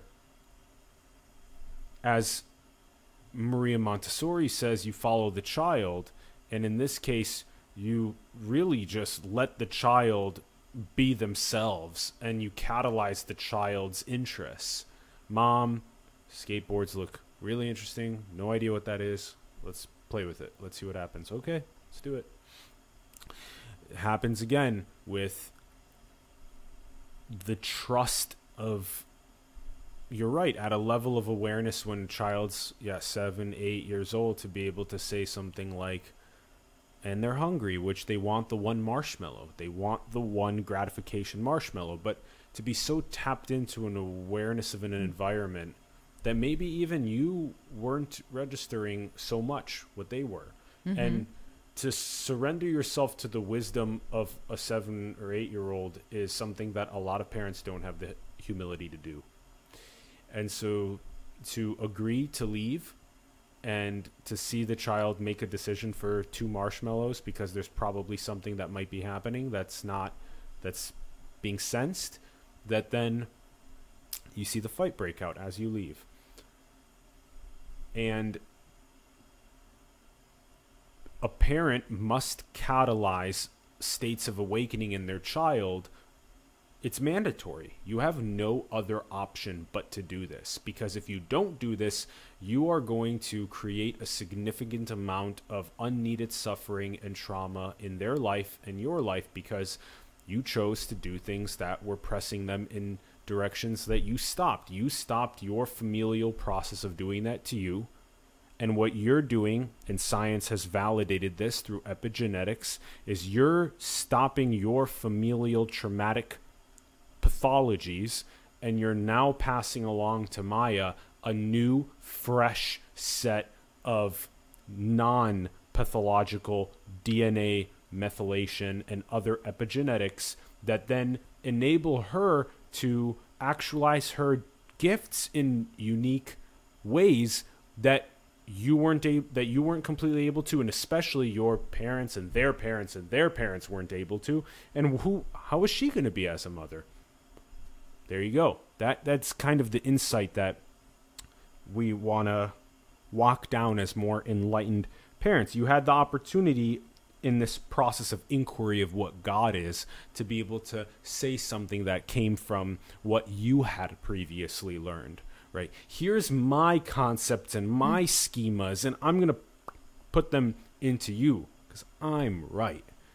And to choose to be a higher level in a sense teacher like your teachers do to you like you do to your child where you provide an inquisitive question for them to follow down a path of their own inquiry their own unique ways of expressing that beautiful thing that Maya said.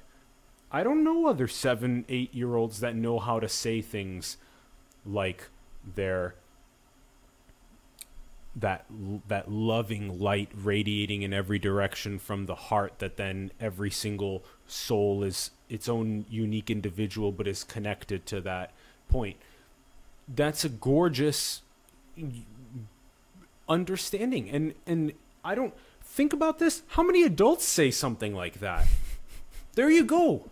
There you go. That should be enough for people to realize that if you don't even have a social fabric of adults that say things as wise as that, then how does all of a sudden an eight year old produce thoughts like that? Well, maybe we should follow some more of these principles that we're discussing, and maybe we can have a more enlightened children and adults that are architecting a future that's more inclusive, that's more bright, that flowers everyone's unique gifts that takes solid care of our planet and solid care of each other along the journey that gets us to the beautiful Star Trek future of abundance that we all want to prosper in. So, these are the Star Trek architects, in my opinion, very clearly, extremely clearly. I don't even need a second thought of saying questioning mm. that. Not at all. This is this is the generation alpha that I believe that's born from 2010 to 2025, I believe that kids like Maya are the very, very clear leaders, the ones that are most in capacity, given their lineage, given the wisdoms of their parents, given things like this, that enable them to be those architects of that Star Trek future that enable them to channel the most divine, the highest through them. So we'll see. I mean, it. This is something interesting that I mentioned to you before we started. Could be a lot of fun to have Maya on the show. Hmm. Could be a lot of fun. Maybe it's something that we can vibe on and see what happens. I love stuff like that. it's super fun. It will be fun for sure. yeah. What podcasts sit down with at the time maybe she'll be nine possibly by that time but uh, what podcasts get to sit down with nine year olds that have more awakened states of being and share that with the world? And like what would that do to a 40 year old even a 30 year old adult that is sitting there in some constrained being watching a nine year old so blissfully expressing themselves? That's the kind of stuff that could make maybe be like, why am I so constrained and why am I so not like that? Where did my ability to be like that go? And then that's when maybe maybe children, maybe these sort of light architects that we're talking about, maybe they're the ones that can penetrate the hearts of the adult level consciousness. Hmm. So. Yeah, and it's you know takes takes just one question when you try to make your kid do something or be certain way just ask yourself at this moment like why am i thinking it's right? Where does it come from? You know as we was talking that few questions will bring you to compassion sometimes this simple question will bring you to the habit and just to the habit which you used to experience in your childhood and which just repeating unconsciously. And you don't ask yourself you just following because it's right. Like why why is it right? You know? And i find here the meditation as the the greatest tool for that. So you're starting to be able to noticing these patterns. And for me it was uh, my mom she's very she's extremely mm, she thinks about herself. Her picture of herself is a very reliable person. And the worst thing for her if she's not uh, if someone's expectations is not approved you know from her side. So she was all my childhood she she always tried to be on time everywhere. And she would start to make me be in a hurry like we need to go somewhere in an hour let's say. An hour before or two hours before she would like we're getting late we're getting late we're getting late. And it made me feel so much panic and i just freezed. My reaction was freezed. I, I first started to panicking and try to you know get my things together to be able to uh, to leave uh, and i just was i had so much anxiety anxiety i just couldn't do anything and i just freezed and i found myself at a certain point do the same thing to maya Not that Oh. yeah not in this extreme way Yeah. but something like hey maya come on come on Yeah. and then it was like wait i yeah. you know i kind of keep sensing this similar you know Yes. It's even it, it comes in a different words sometimes but energy is similar. Yes. and i just started to stop myself. And i feel that i'm teaching now kids meditation and that's my biggest passion right now about teaching mindfulness kids and to show them this gap between stress and reaction and then that you usually can choose.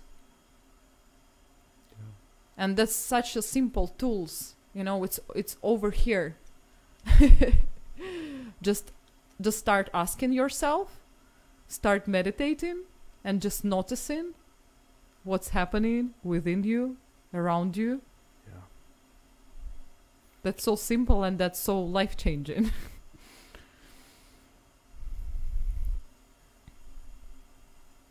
The pause between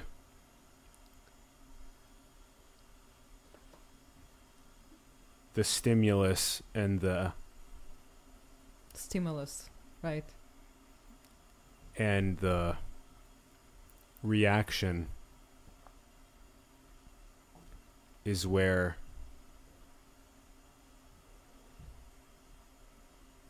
so much of our power is reclaimed.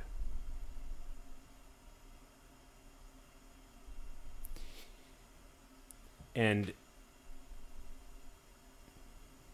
the same way that we were mentioning that after three seconds of focus that the monkey mind races off and ruminates for a minute in some thought is actually very applicable to this pause, to this time between the stimulus and the response. All of our power is reclaimed there, and the more that you train your ability to do something like be able to focus on your respiration for an extended period of time or focus on that meditative or mindfulness practice for an extended period of time the more that you train yourself and re-baseline yourself to be able to have a longer pause between the stimulus and the response. And when that happens then you are sovereign and that's where you type into your intuition Let's do it. Yeah, let's un- let's let's unpack this. Let's Mhm. let's jump into the intuition. So, what do you mean by that? hmm Intuition is seeing the right timing for right move. I think which is very difficult now in nowadays where there is so many, you know, social media and just labels about what are you supposed to do, how you're supposed to do that, and you just reacting on the stimulus without actually consciously choosing on which stimulus I truly should react. And for me, the intuition where you go through this white noise and you truly feel because you know we're here still for a reason in these physical bodies and you have to accomplish something. You have to do some right moves. But otherwise by reacting on each stimulus you just create new karma you know? And it's just like a big snowball. It's getting bigger bigger bigger and bigger. And you're stressed out. You don't have time. You.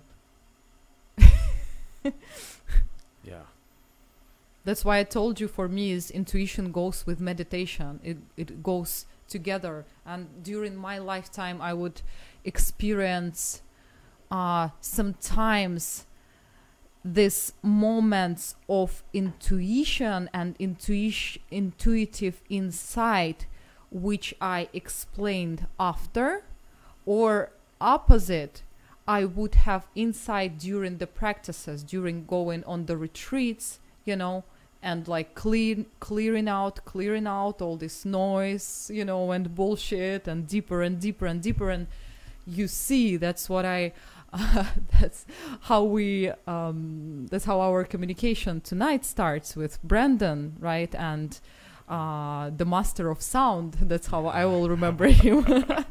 The master of Yeah. sound. And uh, remember we were talking about that everyone can share this truth of nature of consciousness through their gifts through creativity. And for me i had this deeper experience where i can bring this deeper state of mind through my voice through through singing through talking you know?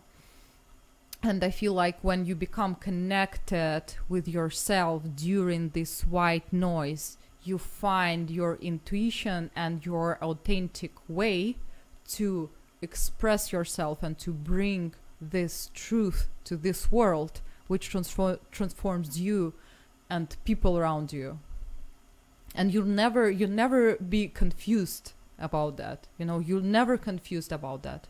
Like you literally start to feel how these uh, habits and patterns which are you know sometimes feel so solid as it was with my with my stepfather. You know i hate him. That's it. That's very solid concept. But here is like it's melting through this you know through this power of love. And you can express it. Maybe you can draw. Maybe you can sing. Maybe you can move. Maybe you can guide a podcast and ask people in the way you ask and bring it you know like right here. yes. The right action at the right time. I like this um, example which actually my Rinpoche gives, and he said about this loving presence. And, you know, it's also, I believe that this is a skill as much as you go to this space and as you bring your talent, as you feel this truth and this nature of consciousness, as more you become. It's more familiar, it's become. The translation of the word meditation is make something familiar. You make this familiar right and like and you and you start to share it with the world and for people like my Rinpoche who is who live in the state of mind who live in the nature of mind which is love and compassion who is always there and it doesn't matter what externally happened and uh, he had this metaphor of when you are next to the people like that and you're able to to touch their loving conscious it's your mind and what is the difference between your mind and buddha mind? Your mind is like a piece of cube of ice and the buddha mind is a water. And when you're connect with loving compassionate people it's the same like as they breathing warm air to this ice you mm-hmm. know and you kind of have this sense of like how it can be and it can clean out some karma you know. That's know right.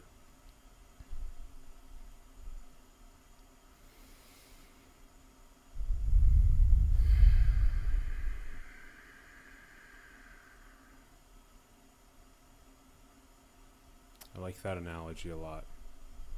Strong one. A lot of us feel that analogy with as we become better at that pause between the stimulus and the response. When we gain that power, we gain that sovereignty, we gain that intuitive capacity that you speak of, that right action at that right time.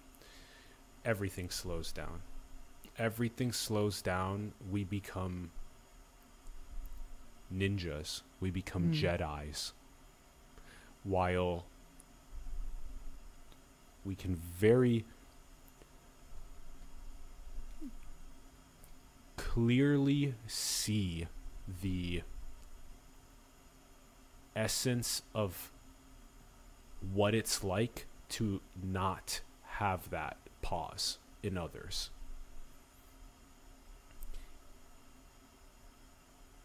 And our ability to breathe the loving, compassionate, warm air onto the ice of those in the circumstances is that butterfly effect of that God consciousness.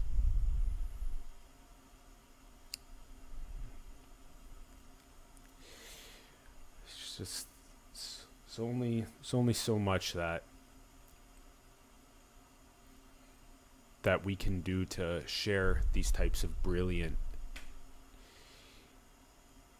stories and experiences and profound perennial spiritual mystic traditions, people must actually take initiative themselves to explore the truth of this. And I I wish for more people to be able to explore this because I know that that will solve the vast majority of our ethical and moral dile- dilemmas on the planet. It will ensure that the sustainable development goals get architected very well. And it will make sure that the young ones like Maya and the ones beyond her have a super epic massive, abundant Star Trek playground for them to be able to express their creative gifts in. So I want to pass that on to the seventh generation. I don't want to pass along the pathologies that we have today. And honestly, you don't even have to help them. Just like, just let them be who they are, you know? Just be that warm, air that is breathed everywhere you go, and you will just naturally melt ice cubes with your love, compassion, bliss, joy, peace. I like how Rupert Spira says imperturbable peace and causeless joy. Hmm.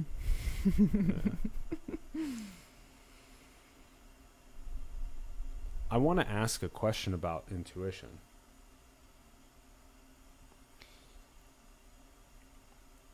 a lot of this resonates with what Lao Tzu was teaching as well about Wu Wei, the idea of effortless action. And so the more that you tap into that Tao, that God, that intuition, that right action at the right time, it becomes an effortless process. My feeling around that is that that is an absolute beautiful truth. And at the same time, I have sort of a an interesting way of perceiving how other people have behaved in a way that they claim that they're following an intuition but the intuition makes absolutely no logical sense zero and I'm not I'm not saying that I, I don't even want to separate logic and intuition. I don't even want to separate the concepts. Mm-hmm. I want to keep everything as one whole. But it's very clear to me that there are circumstances where people will behave in a very kairos fashion where there will be some sort of an intuitive lightning bolt of sorts that says that maybe I should go and I'll give you an example of maybe I should drive my car 10 hours to some location where I think there is a person that is having some sort of a event that I should attend but this person is holding it very exclusively. I don't even know the location of the event. I'm only going to show up there five hours after the event has actually ended in the middle of the morning. And so I'm still going to go because intuition's telling me to. How, how do you respond to something like that? Mm-hmm. I think that's what we was talking about the middle path. You know, there is definitely a middle path, and you're not going to this extreme type of type of things even from you know my stories it was i, I guess it's pretty extreme to hear these things for, for people i'm not saying that everyone uh, have to do these things but you know just it comes to simply to meditation and stillness at least 15 minutes per day and just to calming your mind not trusting your thoughts and trying to find some space between the tendency of your mind to cling to things. Let me explain to you um, in the way of i'm learning now handstand right Yeah, how to do a handstand? yeah You really? I'm Are you trying- doing it I'm against the to- wall right now? yes Yeah, yes yes sure i'm doing it yeah, that's that's the I've I can only do it against the wall. I can't. That's, yes But it's really kind of decompressing for the back, and it's kind of nice at times. It's So Yeah. the thing is, while I'm doing it, I I've noticed that my mind tried to find familiar feelings in my body how to do that, but I never did it before. that's right. that will be a new feeling, That's you right. know? You're training the muscle. Yeah, that's right. Intuition is That's so right. you Yeah. know? It's like uh beyond the things you know. It's beyond the things you know. There is this beautiful uh, application which I will share with you. I totally forgot the name of the guy um, who had this amazing TED talk, who was working in uh, FBI for years, and he talks about the psychic abilities and Mm. how to go to this intuitive space. And he has this um, application where basically four, um, how do you call this uh, shape? The Square. square. Square, Yeah. The yeah. square. Okay. So there is a four squares, and under Oh. one of this square there will be a picture, and Oh. you have to feel intuitively where the picture is. That's so simple and that's so interesting. I uh-huh. think you have like 28 tries, and also you know like you starting to do these things, and you're like, oh, I feel that I get it, and the moment when you f- think that you feel that you get it, you losing it. You know Interesting. and it's about intuition i Sure. think that sure it can appear in the certain moments of life and from my experience you will never confuse it. You will never confuse this truth with something else. Okay. but at the same time to consciously develop intuition i think it takes time and effort. You can't if you're not able to as you said focus for a minute and not let your mind run to the random thoughts i'm not sure that you'll be able to be truly connected with your intuition and to hear what is intuition Oh, you know and yeah. separate it from the bullshit in your monkey monkey mind Interesting. Yeah. I don't know if it Yeah. was the response. Spot on. So, as though one's ability to become sovereign with their consciousness to the degree at which they are able to focus and they are not in rumination of monkey mind that that enables them to hone in on intuition more effectively. So that's the pairing of the intuition and the meditation on a more close level. And then i liked your immediate response of middle path. I think that's fair. I feel like that's definitely been extremely true for me especially given chapter 7 the sorting algorithm where you drain the dirty bathwater and you take the baby and you merge them together. That is middle path. So it seems like it's a good way for people to be is where they see that ver- more clearly to where there's where where that does become something that is very central and at the same time that the more that they work on that muscle of the intuition the more they work on the muscle of meditation and intuition the more that everything aligns everything just aligns i'm following totally following and you say it's you know 5 10 15 minutes a day and my At my least. at least Mhm. my my my recommendation is to there's so many different combinations of like we said there's so many different items on the buffet to try and pick from and merge and you got to go all the way to water and all of this type of stuff but there's nothing right now that is as profound in my opinion as the advaita vedanta direct path Hmm. I had so many, so many jokes about Advaita Vedanta. I'll try, wait, to, I'll try to. Re- wait, if go I'll for it. remember one. I'll, Yeah, I'll give yeah, you. Yeah. I'll give you one. but just explanation of. Uh, so in Tibetan Buddhism, we call it uh, like crazy wisdom. You know, when you do all kinds of stuff. you know. so, man, I try to translate it um, from Russian. There is uh, one of my friend who tried to avoid um, argument in a chat in a Facebook by saying like uh, by creating from the word Advaita, make it um, how to say like transform it.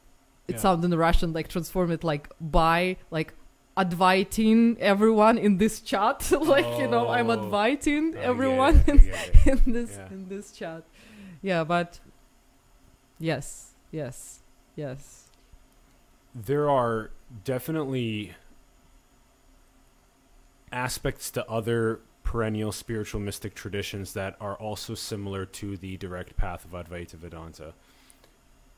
And even there are tastes of what we are describing in the Greek philosophical traditions and in many other just planetary wisdoms, where there is basically a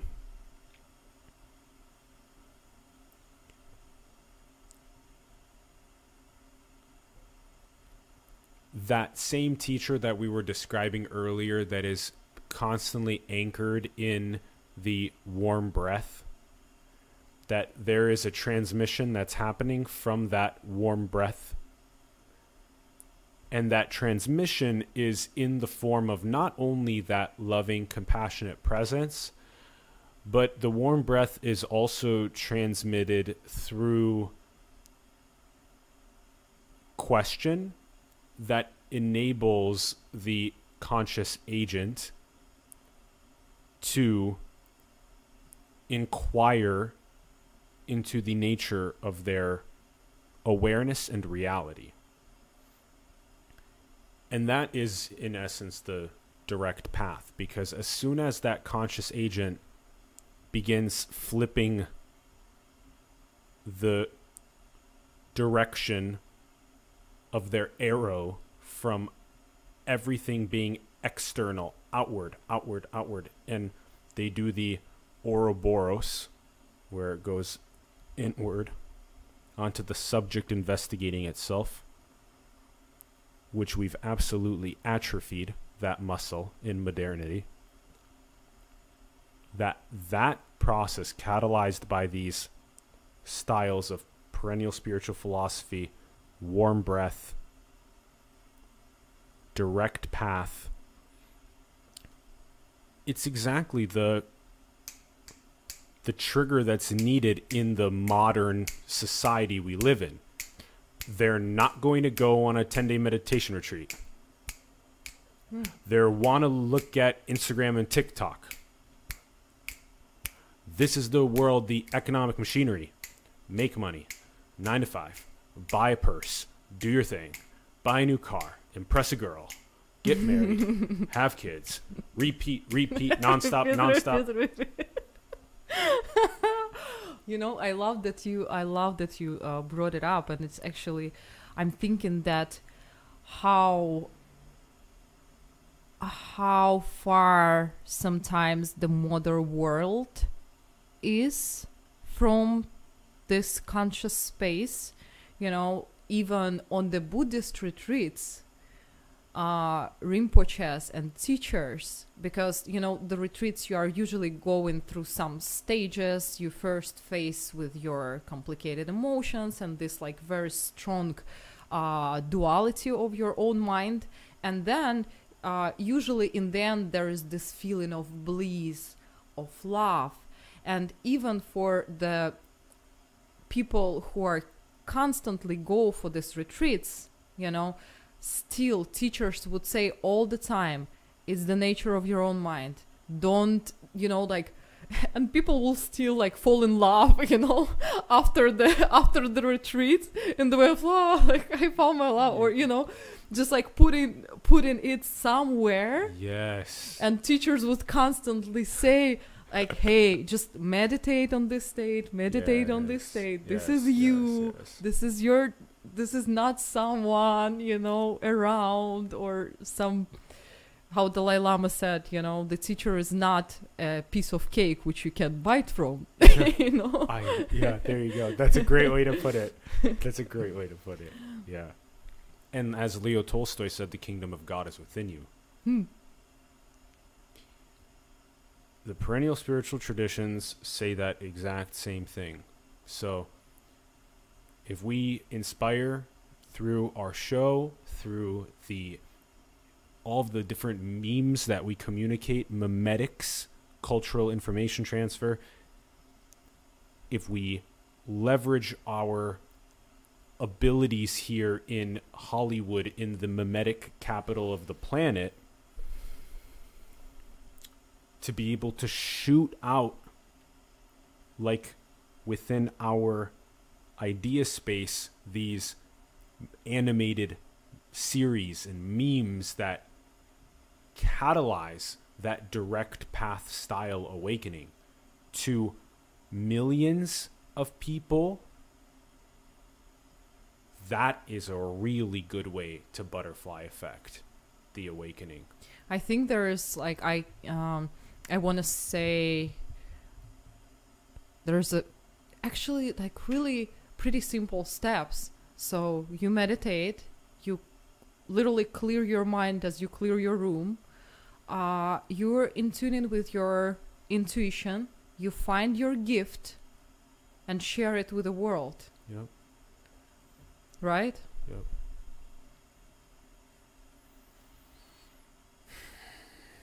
yeah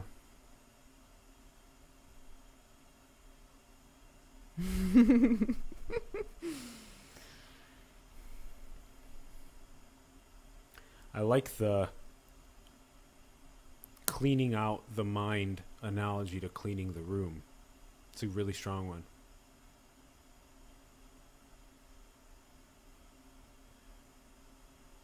We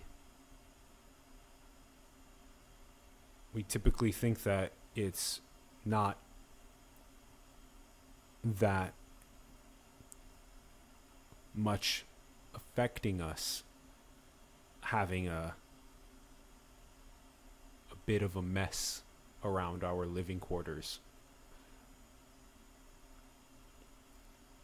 The more aware you become, the more you realize that that little mess in the living quarters of the mind is exactly what inhibits the pause. It's exactly what inhibits the love and compassion. And so it must be it must undergo the process of a surgical, deep rooted investigation and eradication of suffering, increase the length of that pause, increase the amount of love and compassion. It has to go under that process. The realization of the conscious agent understanding the nature of its own awareness. So it must, it must, it must, and I think that we can spread memes most effectively here in Los Angeles. I feel it, I know it, it's in my heart, it's musical. There's already been so many powerful epic. It's artistic. It's so artistic. it is. You know, like Hitler could become an artist.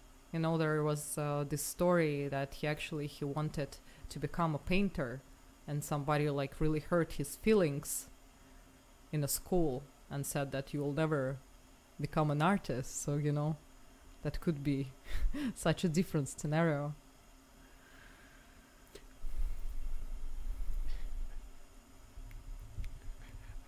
Uh,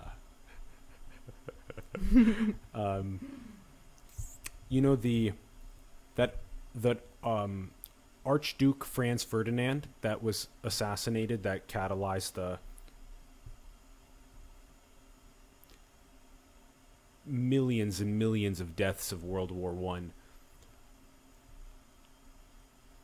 Fifteen or so million that one sort of decision that butterfly affected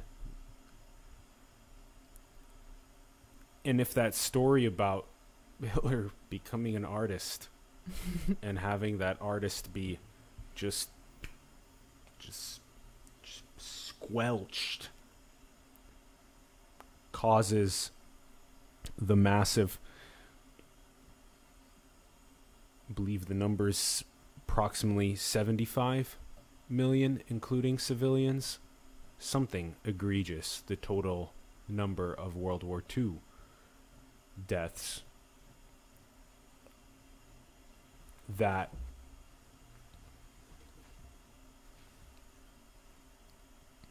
we're really beginning to play with fire. If one incident can lead to the the death of millions of people where consciousness rather than being able to investigate itself and express itself artistically is pressure cooked into the economic machinery and ends up cascading some sort of drastic malevolence. I also want to say that that's a serve. It serves us, and it's crazy to see that because it's hard to see tens of millions of deaths as something that serves us. It's crazy to even say that, but it does. As in, we're wiser. We're wiser, but we're also playing with fire. So, there's a lot more epic subjects to discuss. We unpacked a lot. That was that was a lot of fun. It was a lot of fun. So much. Oh my goodness. oh my goodness. Yeah, I totally lost the sense of time. I don't Me know what too. time it is. Like Me no, I, no idea. I was just focused on God happening right here. And I was just like, this is perfect. Everything's perfect.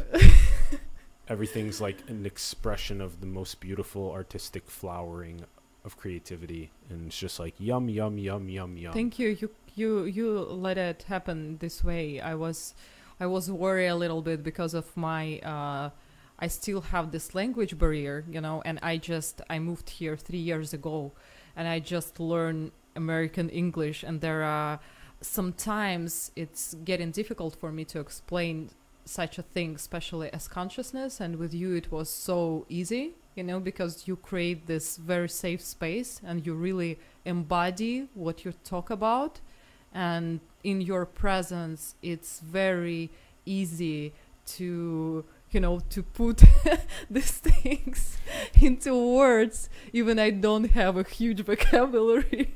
So yeah thank you.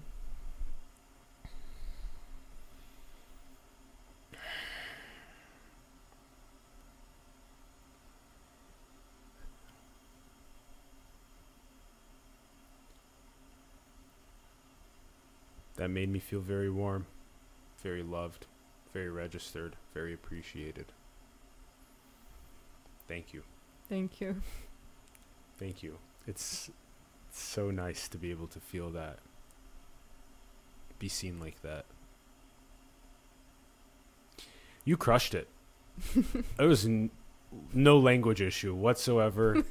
your explanations of your journey and your profound wisdoms landed in my heart really deeply. And hopefully in other people's as well. I think so. I think so. Yeah. What a cool story you have. Remember when you first messaged it over to me? I was like, "Oh my god." this is so cool. What an epic story. Well, only round 1 of unpacking it. There's so much more. This is round, round This one. is round 1. This is what you sign up for. Do you know yourself. Matryoshka? Do you know the Matro- Russian the doll Matryoshka dolls, yeah. Yeah. Oh yeah, there's round two, round three, round four, round infinity. How's this happening? Yeah. yeah, yeah, yeah, yeah, yeah.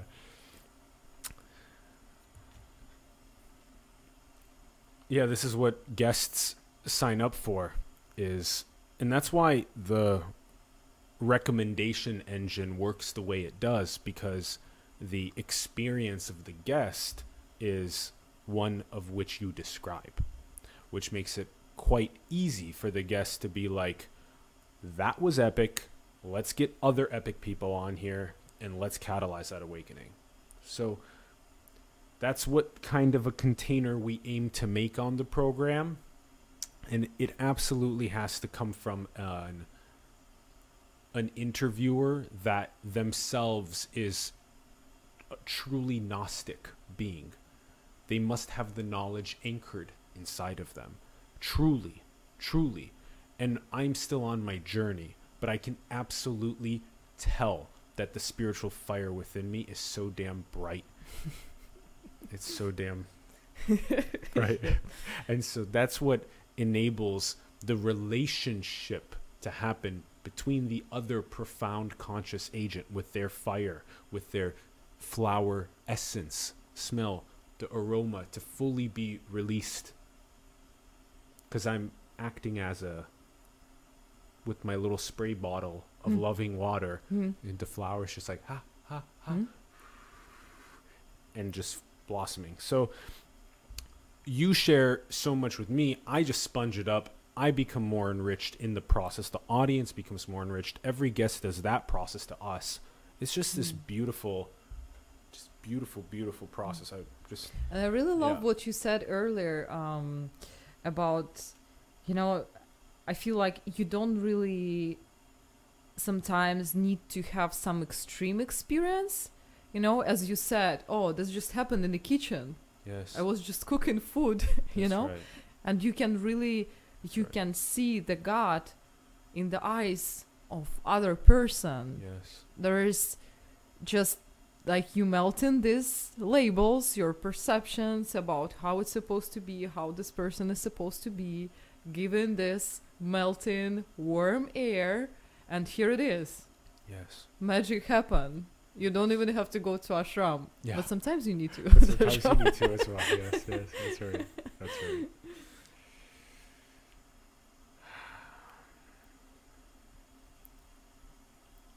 The the Sufi mystics had their beautiful saying everywhere you look you see the face of God.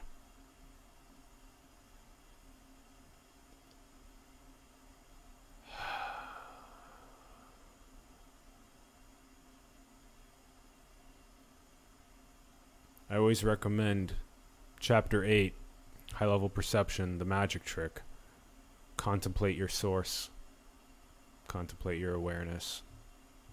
The more you do that the more you realize the oneness of all existence everything coming from the same source. And when you do that you begin thinking more holistically. And when you begin thinking from the perspective of the whole, and then you simultaneously channel that into your own artistic individuation, that is God consciousness. That's all I have to say. That's it. I have another question for you, actually, the silly ones. okay let's do it Okay, the silly one is hmm Do you shower in the morning or at night? Both You showered both times? hmm Twice a day? hmm Oh, you do? Every day? yeah Interesting. Do you? yeah, that's another. It's a new response. Unexpected. unexpected. It's a new response. What can I say? It's a new response on the show. We haven't had that twice a day yet. I haven't had that yet. How about? Are you a five minute, ten minute, twenty minute, thirty minute kind of shower person? How long are your showers? Five minutes. Oh, this is why. You Yeah, take two showers, five minutes each. Boom, boom. Yeah, I see. I see. Boom, boom. Yeah, yeah. So I'm wondering where is oh, what is the, where is this in- investigation? yeah, the investigate. Blitz, There's you know, many. There's many okay. points in this investigation. They're all very silly and important. I promise. They're super important points. Um, do you shampoo, conditioner, and body wash? Soap? Do you use a loofah? How do you? No, No, I don't use any of those. I mean, I use shampoo and I use conditioner. and that's it. Yes. That's it. Okay. Do you have shower thoughts? What is that? Shower thoughts is when you're in the shower and you have some interesting insights. In a shower. You're Shower five minutes in there, which is very fast. I don't know if you have much time for your shower thoughts. Some people spend like half an hour in there and Hmm. have a lot of insight. Yeah, I think I do sometimes. I think I do sometimes. What are your insights that you have in there? Mm, mostly about the upcoming day. I'm thinking if it's uh yeah. It's either about upcoming day about how to structure it better. I have ideas about uh, how I have to structure it in a better way. Yeah. And after in the end of the day the thought is how I could do it better next time. Cool. Yeah. Okay. When you go to bed, you're at the end of the day. If you are wearing socks, how do you take your socks off? Mm-hmm. I actually uh, take socks off right when I uh, come in the house. Yeah. And how do you do it? Which which From here, like wait. Okay, so you use your right hand. I either I either use oh you know what? Yeah, I either use my right hand first or either I do it with my legs. Don't use my Okay. hands. So sometimes you just put your foot on one sock Mhm, and take it off mhm. and put your foot on the other Mhm. sock and take it off. Yes. But sometimes you you go one hand and then the other hand. Mm-hmm. Okay. Do you flip them inside out or do you keep them Yeah, I flip them inside, inside out? Is it like uh, was um, uh, the feedback for a best questionary on these questions of yours? No, they're just kind of like silly questions. Not yet. We'll maybe we'll get some sometime the audience will get to make a decision and they'll be like, you know, maybe add this silly question, take one out. Who knows? We'll maybe we'll Mm-hmm. I rank love it. I we'll rank it. these I silly love it. questions. When you sleep, do you sleep in pajamas? Do you sleep in I sleep naked. Me too. Yeah. I sleep naked too. Yeah. Yeah. Why do you sleep naked? Just feel more comfortable. Me too. Yeah. Yeah. Yeah, I feel more comfortable, more divine in the Mhm. process. I mean, I would uh, just leave naked if I, I would able. live naked. Me too. Me, You me know? too. Me too. That one deserves another high five. There's something weird about all of the clothing. That's a, it's like an obsessive compulsive disorder with fear of being naked. Hmm. And so then that fear of being naked just propagates everything that we do and yeah. So anyway, there's a lot of more spiritual metaphysical aspects to that, but now do you sleep approximately 6 8 how many hours do you? Seven. 7 Seven, Okay. six hours. More, most of the time, six. 6. Okay. Mhm. Do you lucid dream? Mm-hmm. You do. Do you, when you lucid dream, do you normally plan in some sort of a meditation prior to bed, kind of where you want to dream, what you want to do? Mm-hmm. That's what you do? Yeah. Okay. I do that, and actually, I had this ability from my. uh, I didn't develop it. I, I or no, it was it will be uh, wrong time to uh, wrong thing to say. So my grandfather, uh, he used to tell me from the early childhood that he can order a dream, and I Oh. think just this idea which he put in my head that you can order a dream and i would just do it all the time and That's i would great. fall asleep i was like okay what i want to dream about That's and cool. sometime it worked sometime it didn't yeah, yeah.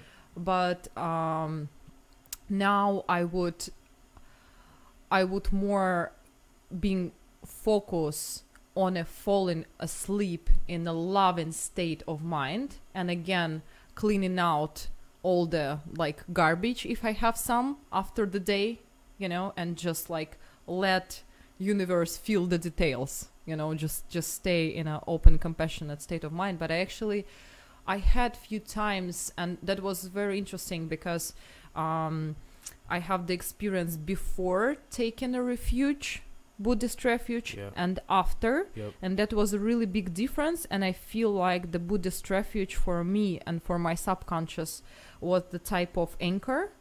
And you know, uh, all the Buddhist practice is about uh, how to consciously die you know and you're practicing it when you're falling asleep because it's the same similar thing right Mhm. so you you learn how to con- how to control your mind Yep.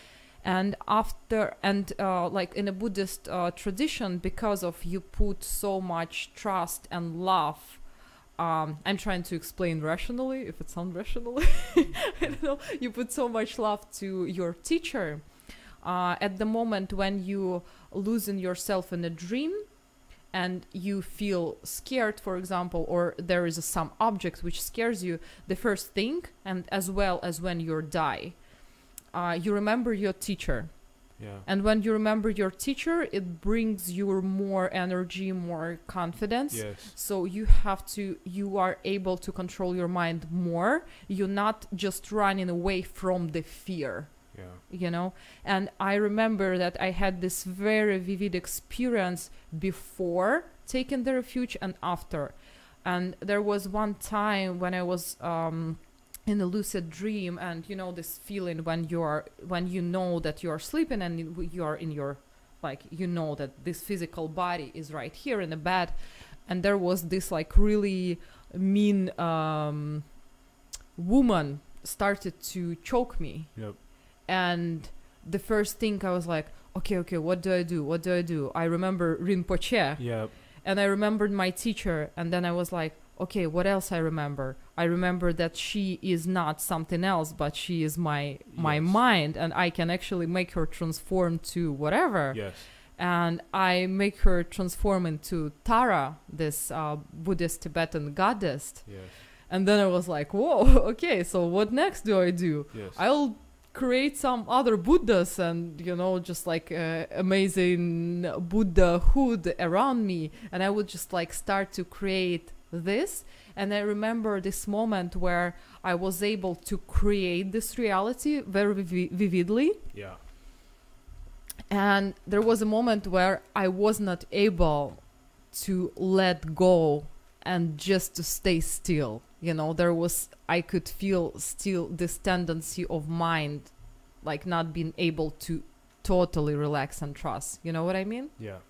That was, that was very interesting because it took me to my, uh, let's say like next step of my, of my practice. Like I figured Yep. the tendency of my mind through lucid dreaming. Yep.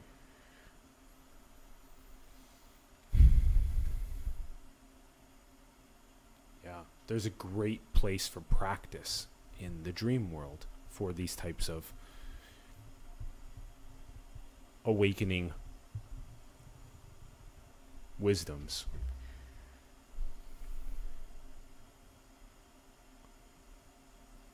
Do you do a journal of your dreams? Mm, Sometimes, not all the time. just based on how profound or interesting they are. Mm-hmm. That's what I do too. Yeah.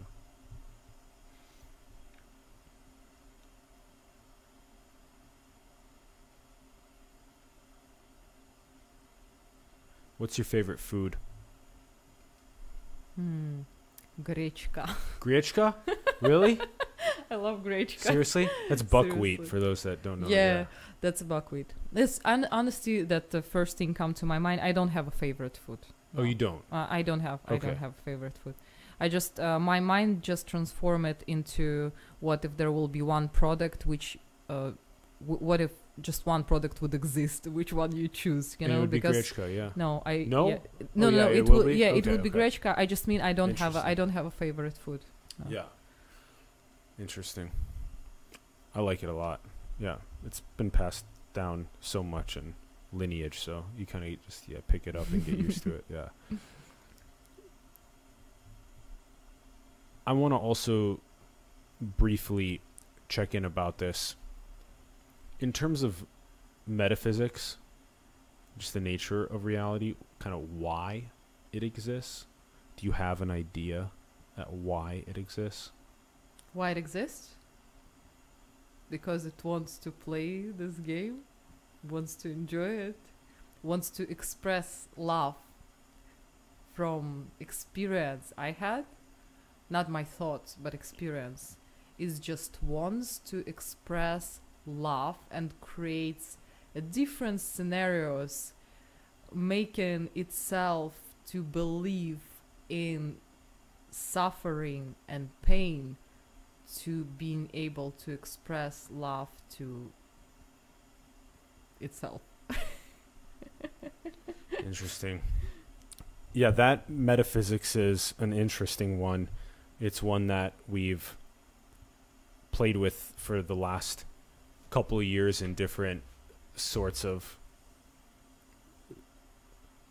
guests on the program have been sharing things similar to that and it's been really interesting analyzing those cuz they resonate, they're fun.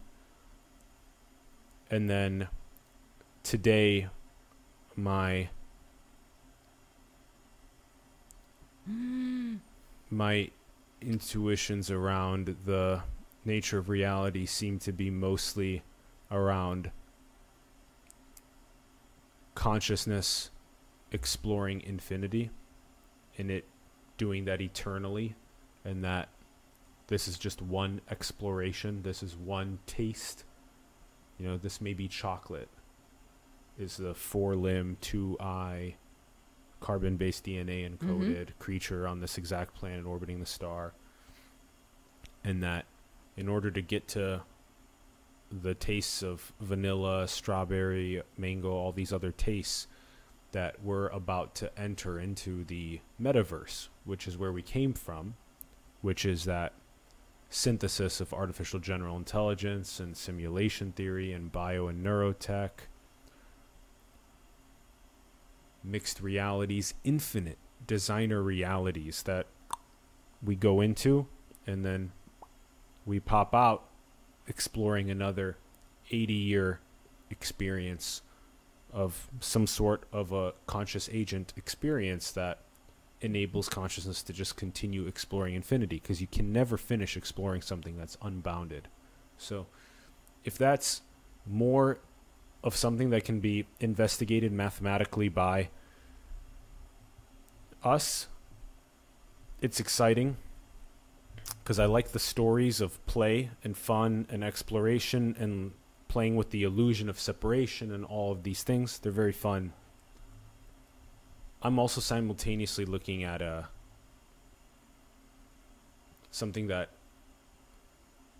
is exciting to play with mathematically. So, if it's possible, it could be exciting.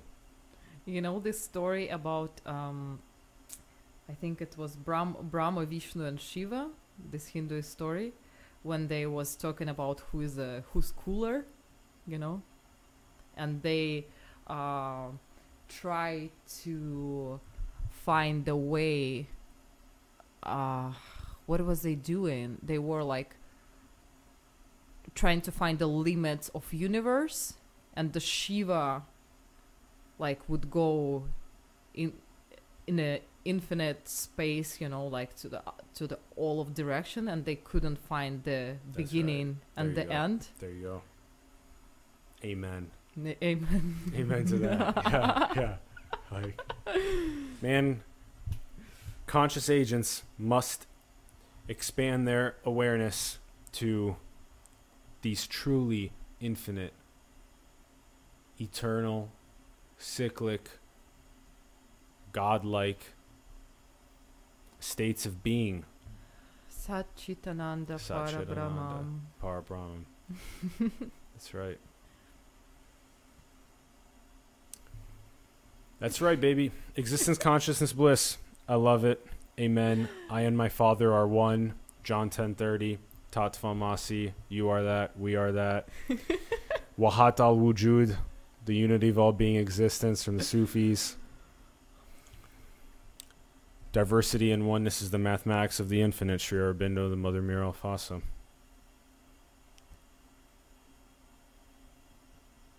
All right, that's it. Boom. Good stuff.